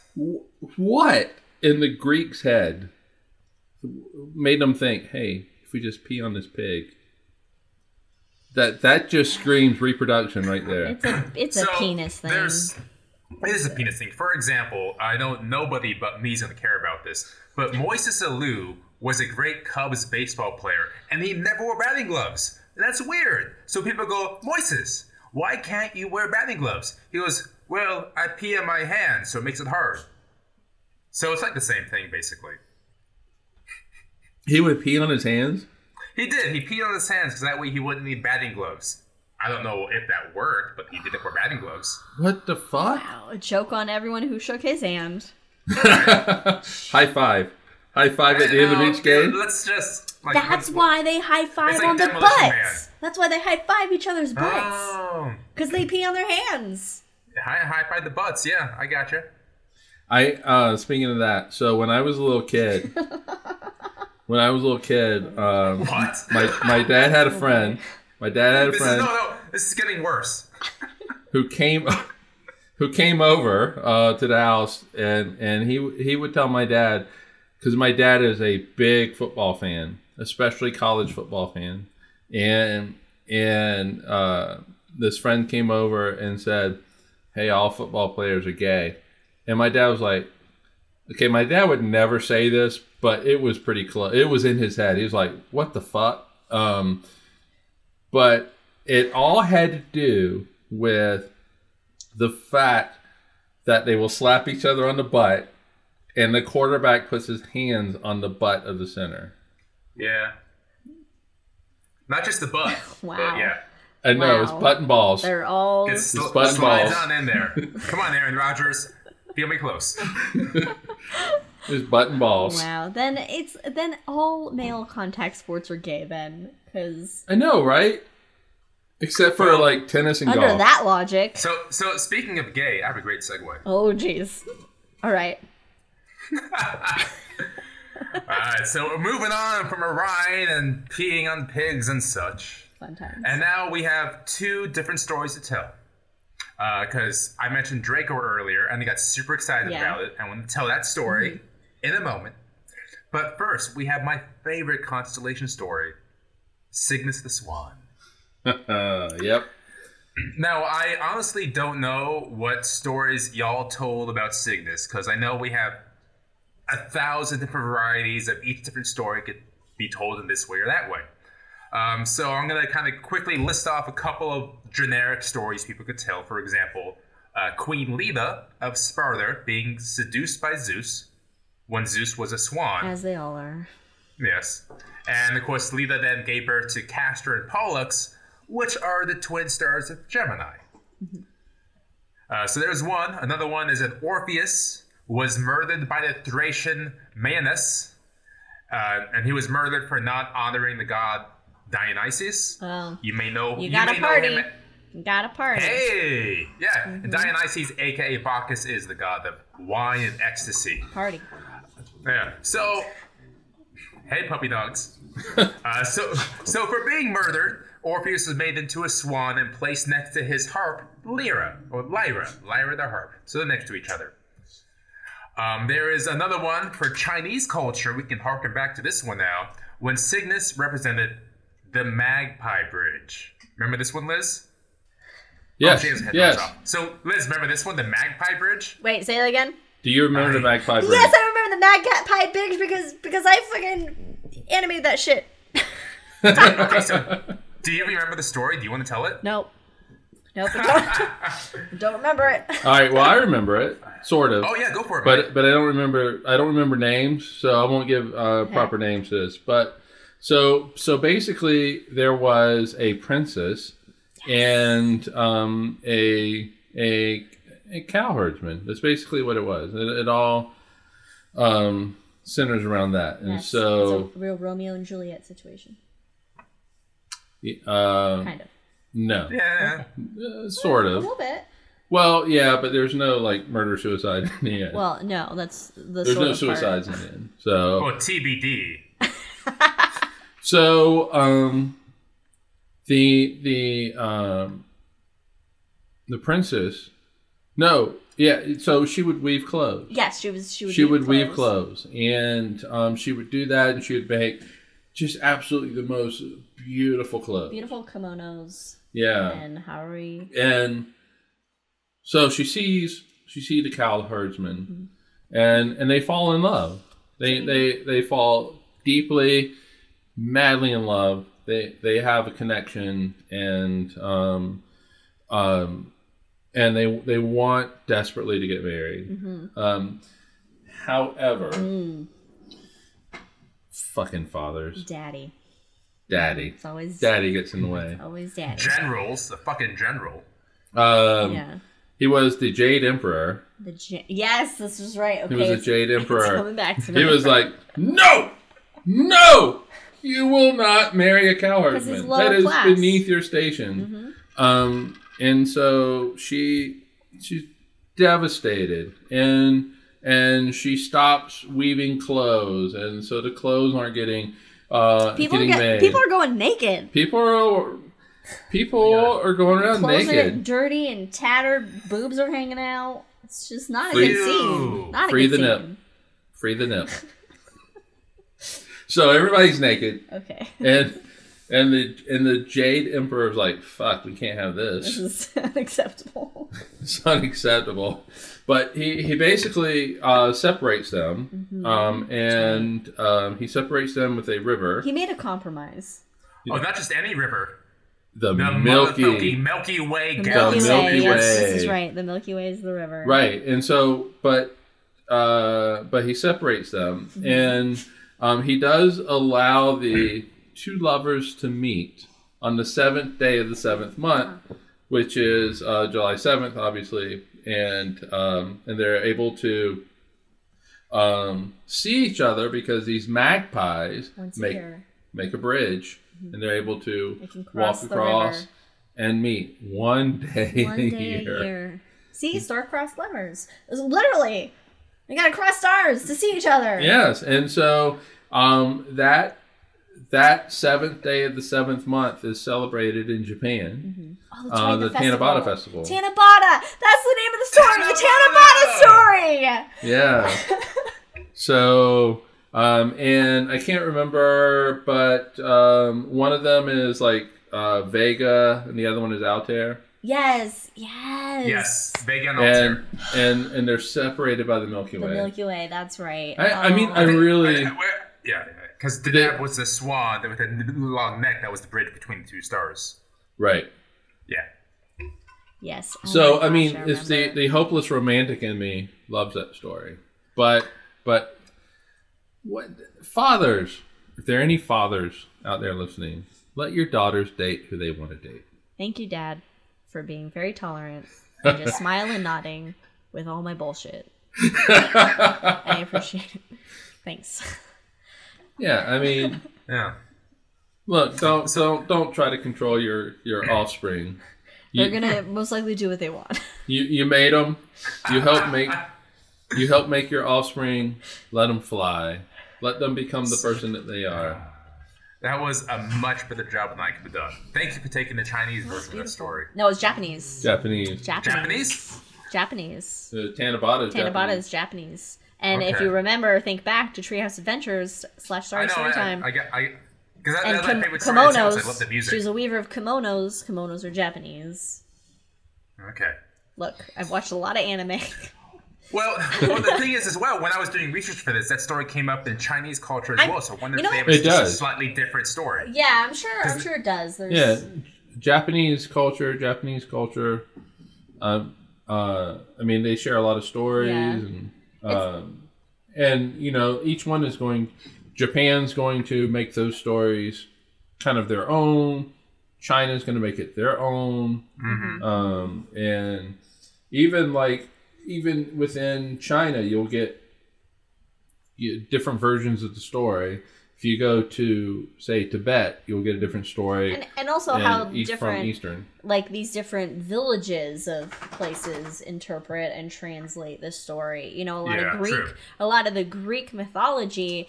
I mean, these were stuff that wasn't necessarily at first written down, and they were just passed down verbally through generations until finally they were Until- written down. Remember his Until name? Herodotus. Metamorphosis, Ovid. Well, oh, Ovid and Metamorphosis, but also Ovid there made the was stories. There was also was it it wasn't Herodotus. No, it was um I don't remember his name. Um that also like who wrote uh the Odyssey Homer. Homer. Homer. Um, that was well before any of them. That was Yeah, well and the before any of those Odyssey, two. the Odyssey and um fucking Iliad. uh the Iliad. Iliad. Those are those were the primary mythological you know, and it started as just storytelling, but but were then became the primary myth, mythological text, so to speak, of the Greeks. Like they didn't have like a Bible, so to speak, of what their gods did. It was told through stories, and then implied proper behaviors and things were then uh, derived from these stories. Yeah. It's like something random that I remember is don't pee downstream. You'll anger the gods. See, I thought it was don't pee on the electric fence, but I'll go with That yours. as that's the that's the uh the Ren and Stimpy's. Yes, that's a song. We'll get the songs in a moment. Trust me, we'll get the songs. But first, I Well, want to hold tell on, my... hold on, hold up, hold up. Um, I do want to say that um, Allison on Twitch um, said the Chinese version is um, uh, that the princess was a, a goddess, so she was a goddess. in the Oh, they Chinese upped version. it from princess. And the the cowherder was a was a mortal, was a mere mortal. Oh, same thing. Cowherder. Yeah, Mere there mortal. there are no there are no immortal cowherders in any story. What a what a weird god that would be. The god of cow herding. Yeah, so I think gotta be. I guess that falls into agriculture. The god of agriculture, Saturn. Oh, yeah. Not, nicely done. You know what? I wonder, like, if in India, because sa- Oh, 'cause cows, are so sacred there. revered. Yeah. I wonder if there's like a. I mean, if you're a and cow have- herder, that's got to be like being a god. Yeah, and they have thousands. They have thousands of gods in uh, Hinduism. That's a lot to remember. Maybe like infinite. I, I I don't know, but they have they have many. So I bet you there's a cow herder in there somewhere. Well, Nice. homework for the audience. Yeah, there we go. Thanks, You know, guys. you know what? If I was a guy, I would just want the simplest job. You know, want to be the god of wine. Give me the god of wine. This one. and the god of podcasts, wine and podcasts. Speaking of which, don't forget to rate us in iTunes. Five stars. that way we'll have more listeners and have more followers Is so it- we can be a more proper god. Isn't iTunes going away? Is it now just Apple Music? Yeah, or it's something? Apple. It's Apple. Or Apple right. Podcasts. Anywho, Anyway, Brandon's gonna tell my my favorite story of Cygnus. I'm sure again it's slightly different than the way you would tell it. This is how we got For turned exa- into a swan. Right? All right, Cygnus the Swan. So when you look up in the sky during the summer, there are three particularly bright lights that make up the summer. How many lights are there, Brandon? There are four lights, but in this case, there are actually three lights. uh, which also segue. Watch Picard on CBS. it's amazing. So Uh, but in this case, Oh there my are three God. lights. And if, if you don't if you don't know the reference, um, go to Netflix, watch Star Trek: The Next Generation: Chain of Command. Part uh, two. part yeah, part one, part two. Um, definitely in part two, talking about the lights. But oh god, it's such a great story. Um, so yes, there are three lights in this situation. You have Altair, Deneb, and Vega. Uh, Vega is very popular due to the novel and subsequent movie Contact by Carl Sagan. Great movie, go watch it. But in this case, our constellation is concerned with Deneb. All right, so Deneb is part of Cygnus the Swan, and here we go. Cygnus turns out wasn't always a swan. In fact, one day it was just this guy who happened to be the son of Apollo. Now, for those of you unfamiliar, Apollo is the god of the sun. He is the god that rides in his chariot and whips the sun across the sky so that each day is, in fact, thanks to Apollo riding the sun across the sky. And then, when it dips below the horizon, riding across the river Hades and going up again thanks to that chariot. So, thanks, Apollo. But this is the son of Apollo. And of course, being the son of the literal sun god, uh, you kind of get full of yourself. You get some attitude behind you. So he was a little, I guess you can call him rambunctious. Uh, j- rambunctious, Cocky? yeah, like Cocky as well? Co- cocky, exactly. Like a lot of the characters we'll see earlier and coming up next, he boasted, he bragged, he ran around with women and ran around with very close friends as well. Um, he was a scoundrel. Oh shit! And you know what else they call scoundrels? What? Nerf herders. Oh, a drink? want some, Jack? That's it. So yes, the son of Apollo was running out there enjoying his life. But he was kind of a dick about things. So he, he drove everyone away in his life. Um, due to his cockiness, his self-assurity, and I guess just being an asshole in general. When he's when you're the son of the sun, fuck it, you know? Fuck I it. mean, Who's yeah, gonna care? not? Yeah. So he drove everyone away except for his closest friends. And let's be honest, his lover, Phaethon. Yes. Mm-hmm. Now, Liz has her head turning. Phaethon, that sounds familiar. Do you know why it sounds familiar? No, why? Phaethon 3200. It is a comp. It's, it's an asteroid, I think, actually, that causes one of our meteor showers. Oh, okay. Which one? I'm not. Sh- I don't know which one actually. I just know the name Phaethon 3200 Okay, for okay. being the cause of one of the uh, meteor It's showers. got a. That's a not a very. I'm guessing not a great meteor shower. I don't think it's. I don't think it's like the. It might be the Orionids actually, Right. Oh, which should tie okay. in nicely to Orion. There we go. Yeah. But I am sure somebody on Twitch can correct me momentarily for Phaethon 3200. Anywho, Hey, Brandon, hold on. I do want to go on a there uh, little side note. It's not a, it's not a tangent. Oh, okay. Not a tangent. Okay. Um, I do want to say that uh, there is there are a lot of LGBTQ stories in the sky. This Oh is one of them. I this mean, is one all of of, them. all of Greek was gay.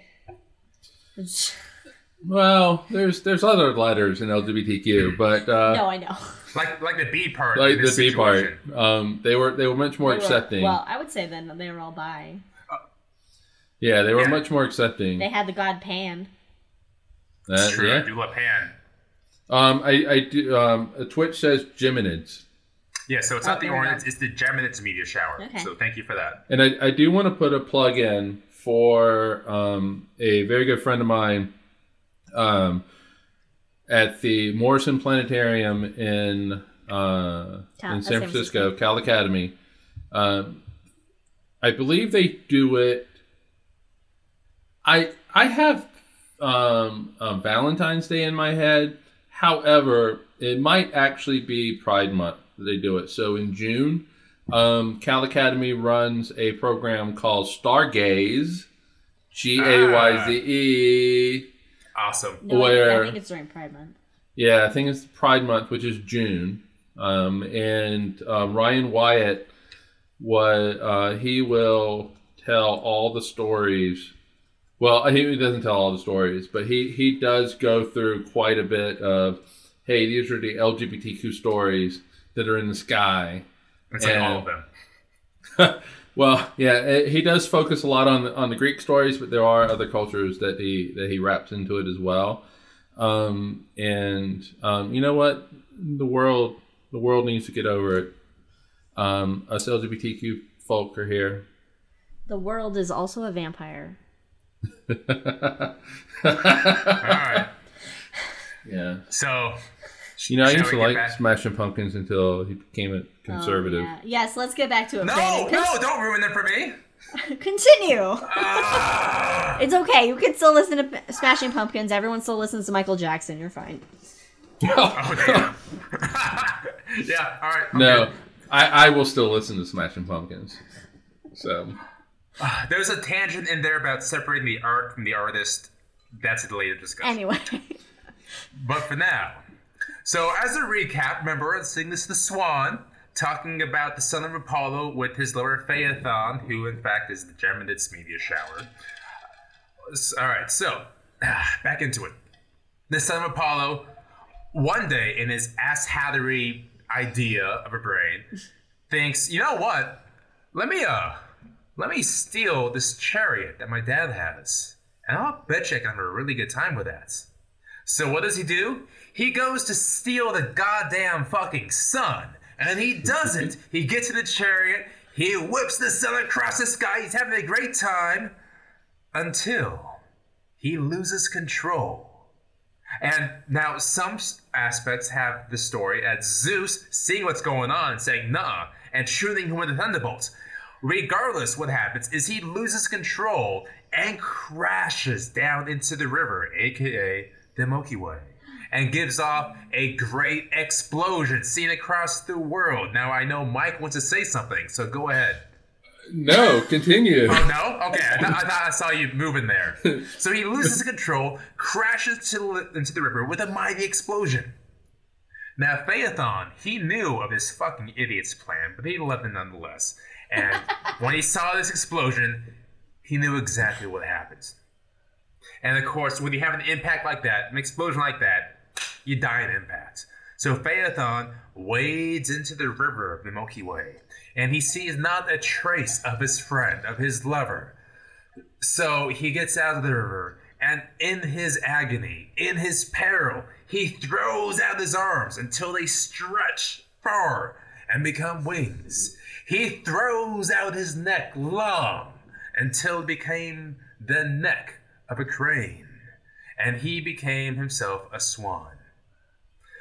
So he's up there in the sky in remembrance of his best friend, his lover, the son of Apollo. And there he is today. I the story that I remember was that he There like jumped into a river to save his friend. Yeah. So and died, and then the gods, because of his Oh. heroic act, threw him up in the sky to be forever remembered. I can tell for that that, story. don't- cur- I forever. What? So so actually, yeah. So the story is very similar. Yeah. So Cygnus, Cygnus and Phaethon, Phaethon, Phaethon. Um, they they take the chariots up. Um, Phaethon goes too high, um, and uh, he actually cr- ends up crashing um, his chariot. Um, Cygnus sees this, and I mean, he, it's his lover, and and so he is completely devastated by this, and he sees that he is at the bottom of this river, and he pleads with Zeus, "Please turn me into anything that will allow me to go into the river to save my best friend." Um, and so oh, and so Zeus turns him into a swan, and Cygnus is able to dive into um, uh, into the river, save uh, will pull his best friend out um, of the river, and unfortunately, he didn't survive, and um, uh, Cygnus is is devastated by this.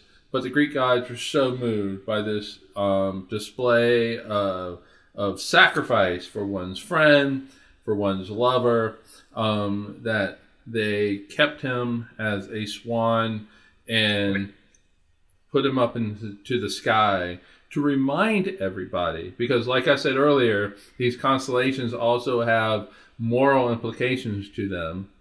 And this is one of them where, hey, look at Cygnus. Remember the sacrifice that he made for his friend, for his lover, um, and, and and try to do that in your life. And so, so that was the story that I always told. Mike gives the best planetarium shows. I don't care oh who my you god, are, he so where you fucking are. does. It's amazing. Like, okay, so when we all worked at Planetarium together, whenever Mike gave a show, which is rare at this point, we stopped whatever the fuck we were Mm-hmm. doing and ran inside into the planetarium and just listened and just put our hands on our heads and just enjoyed it. It was amazing. No, they're they're lying. They um no no. But but Liz on my last show did want to um simulcast it. Wanted, wanted to Skype it or whatever to Brandon so he could watch it. Oh, that's been fun. So I do have a couple of my planetarium shows on my iPod. I'll have to upload those one day and just listen to how, how wrong I was. Um, all right, so that was that was Cygnus. Um, did we do Draco? Did we skip that Go- for the fucking No. main course? Um, let's do Draco and then take a break. Yes. Okay, because I gotta go pee. Thank Yes, yes, me too. you. Right, but so not on a pig. There are no in- pigs in this not house. on the pig or my hand. No, in, oh yeah, what this is the 21st century. clean hands. All right, so in a nutshell, the, the proper story of Draco the Dragon is that it was guarding, uh, what was it, the fleece? Yes, What- what it was it? the golden, fleece. It was the golden. The golden fleece from Jason and the Argonauts. It, well, it was either the golden fleece or the apples. Oh, he was guarding, guarding was something. guarding something from Jason and the Argonauts. And of course, Jason and the Argonauts got through, stole it, went off, and Draco became Constellation. But here is a story I love to tell. Once upon a time, there was a dragon that loved a prince beyond what love could tell us. He loved this prince and the family so incredibly much. Well, it happened that one day, this very young prince at a very young age become gravely ill. And if some drastic measure was not taken quickly, this prince would die. So, of course, Draco, loving this family and loving this boy with all of his heart, split his own heart into two and gave the young boy half of his hearts. So, of course, this young prince, now with the heart of a dragon, grew up to become noble and become great. No, it's not actually what happens. So, this young boy grew up and, due to the world around him, became evil. He subjugated his people. He tormented those that wronged him, and he threatened to kill many in other countries. And so Draco saw what was becoming of this young boy, now a man, now a king. And the only way that this dragon, that Draco, could save the world from this boy's torturous future is to stab his own heart, therefore killing his heart and killing the boy and stopping this murder from ever happening. Oh. So, in the moments of peril, what must happen, Draco takes a mighty spear, stabs it through his chest, impales his heart, and throws his life down upon the rocks in the ro- waterfall. And this boy, now this king trying to kill people, feels his pain. And before he could subjugate an entirely different kingdom to ruin, falls and dies. So Draco, though a dragon, committed himself to life and to what is good, and as a thank you from the Dragon Lords, was placed up in the sky as Draco the Dragon. Now, for those of you unfamiliar with what just happened, um, the Draco is voiced by um, the dragons, voiced by Sean Connery. The Mighty Knight, which is not mentioned, is voiced by, well, not voiced by, he is played by Dennis um, Dennis Quaid. Thank you very much. And this is a wonderful movie called Dragon Hearts. so I would tell this story whenever the fuck I could, because it's so much better than the regular story of Draco the Dragon. It's very uh it's a very nature versus nurture situation. Yes, it is indeed. Well, since uh, Draco is circumpolar, you could pretty much tell that any any day, That's true. Yeah. and just Alright. and just hope there are no uh, Dragonheart representatives in the audience, which there Ah. never were. But But in this case, Twitch called me out completely, and I yeah. fucking love Twitch it. knew it. uh, they job, they Jack called you out early. All right, but for now, up next we have the fucking main course. I'm super Oh. excited to tell Oh, the majestic story of the sky. But first, Liz and I have to go pee. yeah, we gotta take a break. So we will see everybody in uh in a minute or ten for those on Twitch.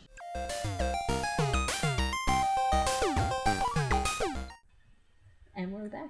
All right. Hi, everyone. We are back. And um, we are going to uh, we're going to tell the story. And this story comes well, I was introduced to this story in 1980 as a child, 10 years old, introduced to this story, went to the movie theater, and I saw Clash of the Titans. The original the original Clash of the Titans. Stop motion claymation. Stop motion. And it introduced me to the world of fantasy. Star Wars introduced me to sci-fi. Clash of the Titans introduced me introduced me to fantasy and it has changed my life. So, without further ado, Brandon,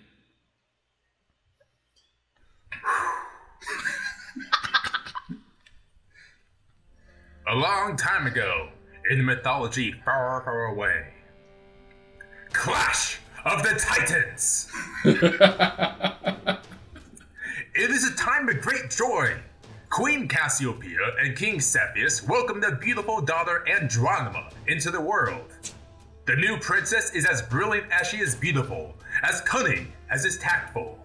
The world and sky tremble before the luminous aura that is their daughter and future leader of the known world. The queen proudly exclaims that even Hera, wife of Almighty Zeus, cannot compare. Hera seeds atop Mount Olympus at learning these claims. In her abject peril, Hera decide, decides on the path that will forever change the course of human events. Woe is my heavenly kingdom.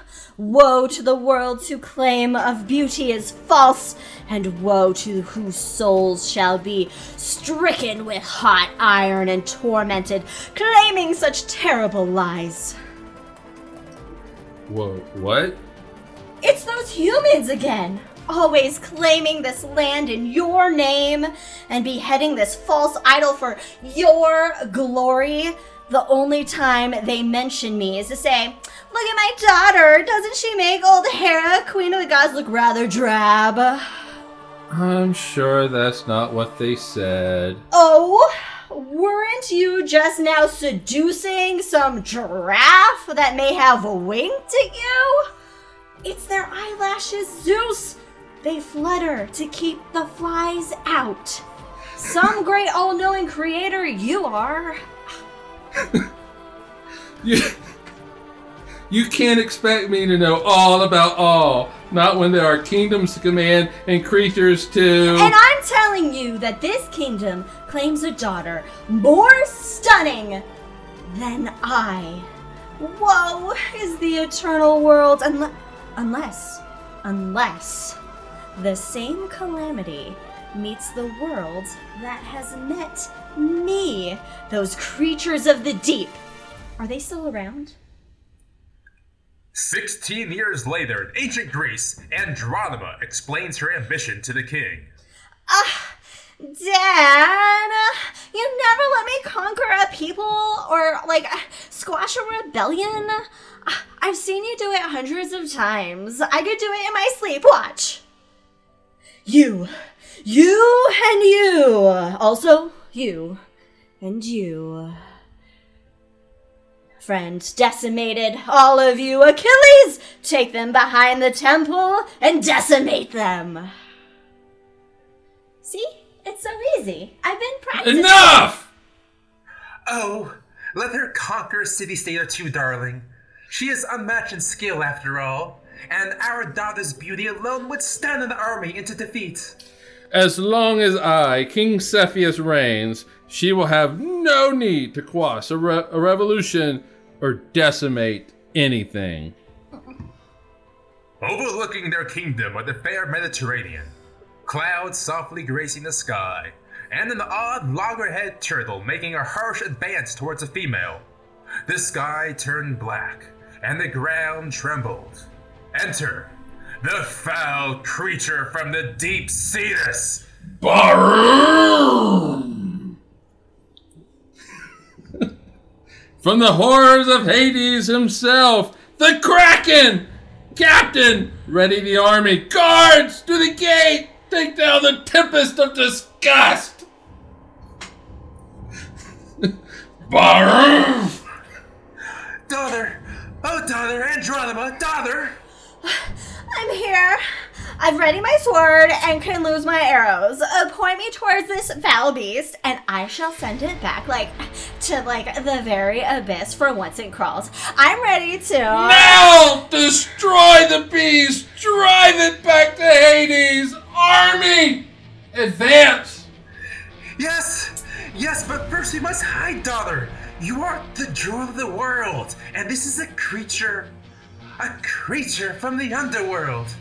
Mom, uh, let me decimate it. Barum! Mom, I can do this. Oh, oh, shush now! Come with me! For two days as dark as midnight, and two nights as black as space, the creature Cetus laid waste to the kingdom and destroyed any poor soldier or civilian that dared to live in the path of its fury.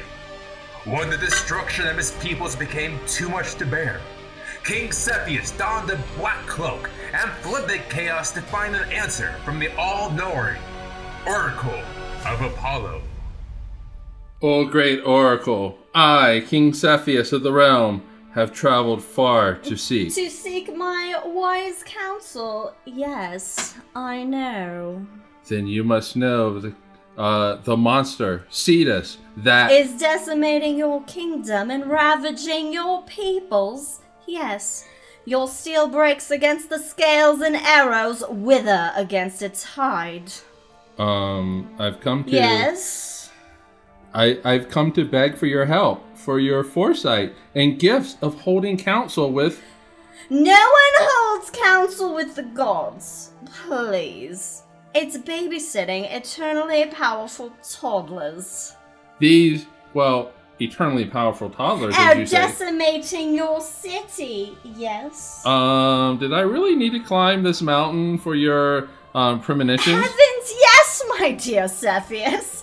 The Oracle of Menthesius? I doubt you'd know her. She's out west. Her altar is right down the road of the city center. And just all sorts of people came to see her, asking about this or complaining about that. I'm the oracle of Apollo, god of the sun, muse of music and poetry, giver of light. Not the old witch down the road ask, to ask about a rash on your husband's backside. Give me a mountain. Speaking of, Vanilla and crushed lilacs, dear. Rub it in before bed. oh, thank you. My pleasure. I um, I don't suppose I could rub vanilla onto Cetus to make him disappear. Ocean waves of blue and fury, crashing, gnashing at your shore. Cetus from legends yore, affixed by Hera, goddess and your jury. Hera herself? Your daughter of wealth and beauty, no faults for existing, cursed by mother's vanity, her sins true and petty. Poor Andromeda, no faults for existing. To purge these sins, a sacrifice, your daughter, the beauty, to end her existing. No, that's not true. That's impossible. Search your feelings, you know it to be true. Star Wars reference drink. Drink. Andromeda is my world, my shining light in the dark, my stars. Your galaxy! Galaxy? Too soon. Listen, if you want to save your city and keep lives from needlessly ending, you'll do as Hera has asked and sacrifice your only daughter. It's the greater good. The greater good? Meanwhile, on Mount Olympus, Do you think it is possible you have overdone it with Cetus? Sending the arcane beast of legendary terror. I mean, look at him go! Smashing those buildings and eating those peoples like grapes. They pop just like grapes, too. Oh, they really do. Oh, look at that one. Pop like a tick all over his family. Quick, go get Artemis. He'll he'll he'll get a kick out of this. Uh, Cetus, Cetus may have may have been our best idea of yet, my dear. It's awesome. Now they'll learn to fear my beauty, dark and beautiful as the dawn, tempestuous as the sea, and stronger than the foundations of the earth. All shall love me and despair. Lord of the Rings quote drink. Oh, oh, oh! That building was decimated. King Cepheus returned to his realm to find a mostly still standing city, and the daughter being held back by four strong guards. The sharp end of my blade to anyone who like stops me. Cetus is mine. I'll like totally decimate this beast. My daughter. Father, you've returned. Speak sense to these guards, and like let me fly my let fly my blades of justice. The weapon that the oracle has surely bestowed upon you will defeat this monstrosity. Yes. Well, about that. A firm bop over the head, and Andromeda was out cold.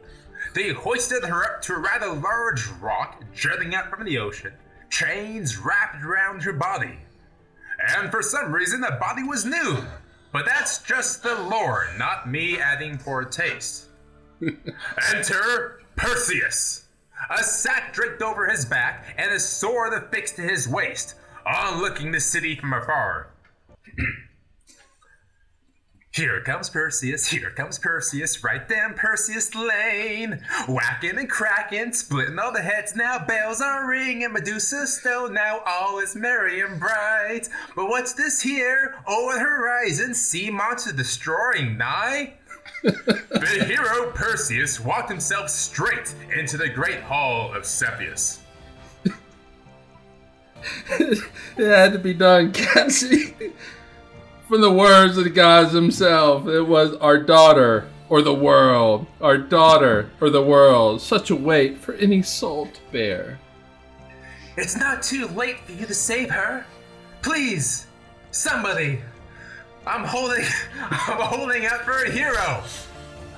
A hero?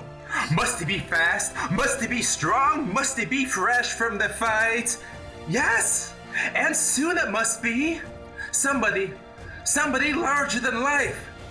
Larger than life? Well, I've always felt that where the mountains meet the heavens above, out where the lightning splits the sea, I could swear there's someone somewhere watching me.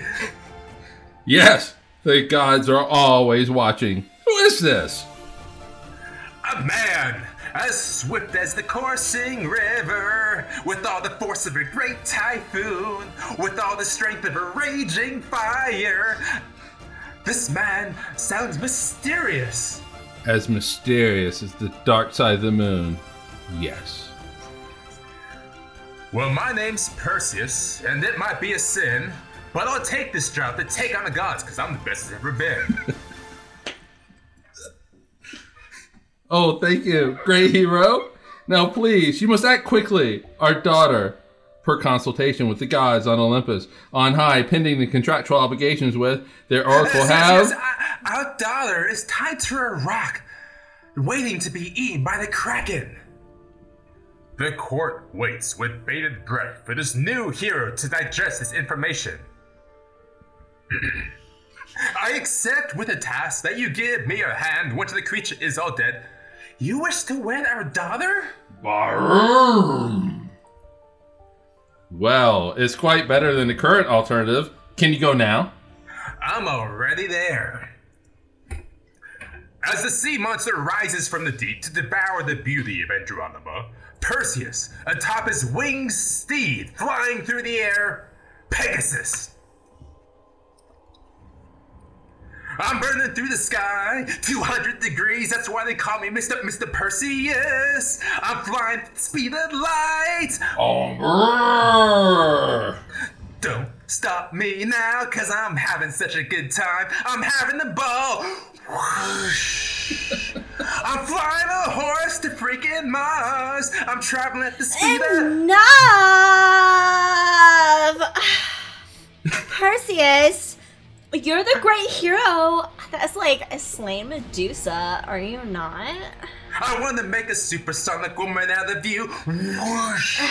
Perseus, show this monster the head of Medusa. I know you have it. And like, and this once and for all. The great hero Perseus, having stretched his lyrical bit out as long as possible, ruffled through his bag and pulled out the very head of the great Gorgon Medusa. To those about to rock, we salute you! The great hero brandished the head of the terrifying monster Medusa, who, through no fault of her own, had been cursed with a head full of snakes that turned anyone into stone, and pointed it towards the Kraken. Arroo!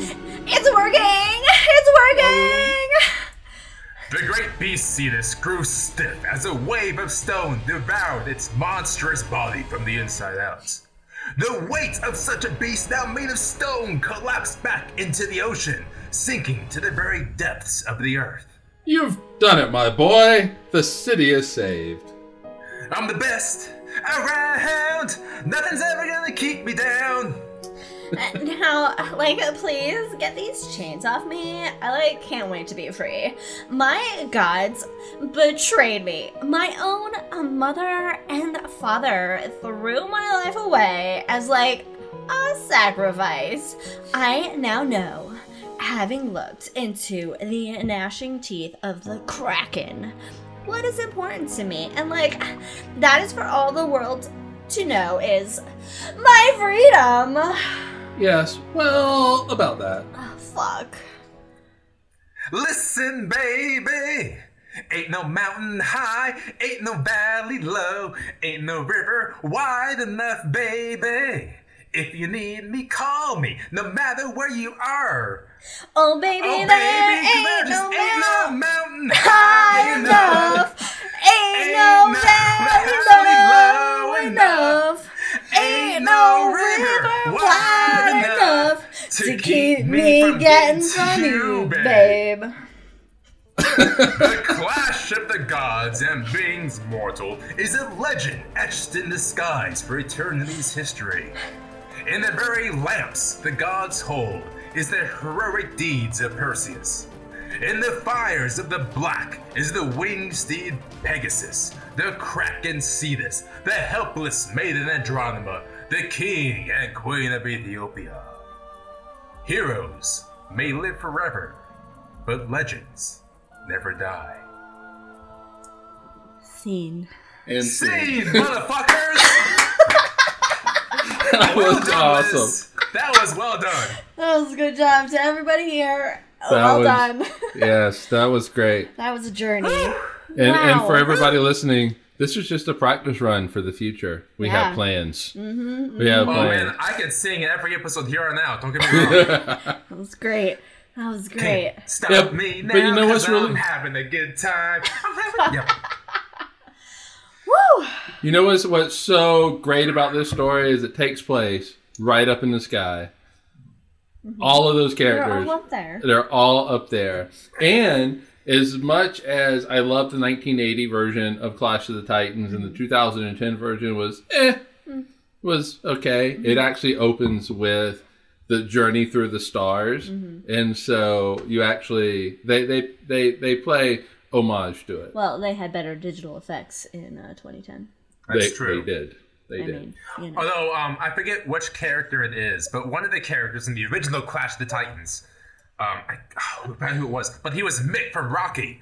And Mick from Rocky Yeah. had this real gravelly voice. You gotta eat thunder, and you gotta crap lightning, and it just fit marvelously in Clash of the Titans. Yeah. Yeah, Yeah. So if you have not seen the 1980 version, go uh, see it. S- somehow see it. 1987, was it?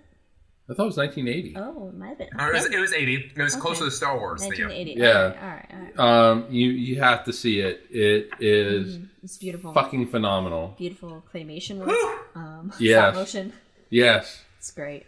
it is great. It's great. great. And That was so much fucking fun. that was great. That was real fun. I mean, you played Well, multiple I parts. appreciate that. Um, you This was all written by Brandon, bit. by the way.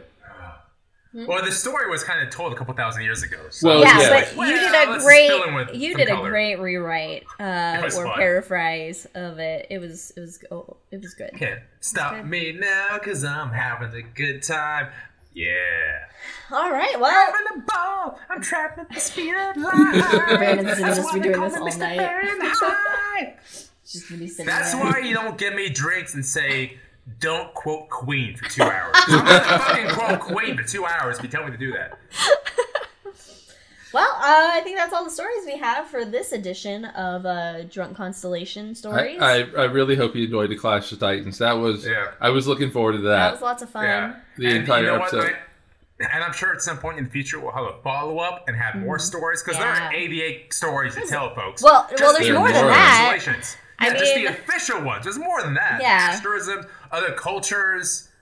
Oh yeah. I'm excited. We'll definitely we will definitely do this. Uh, we will do this again.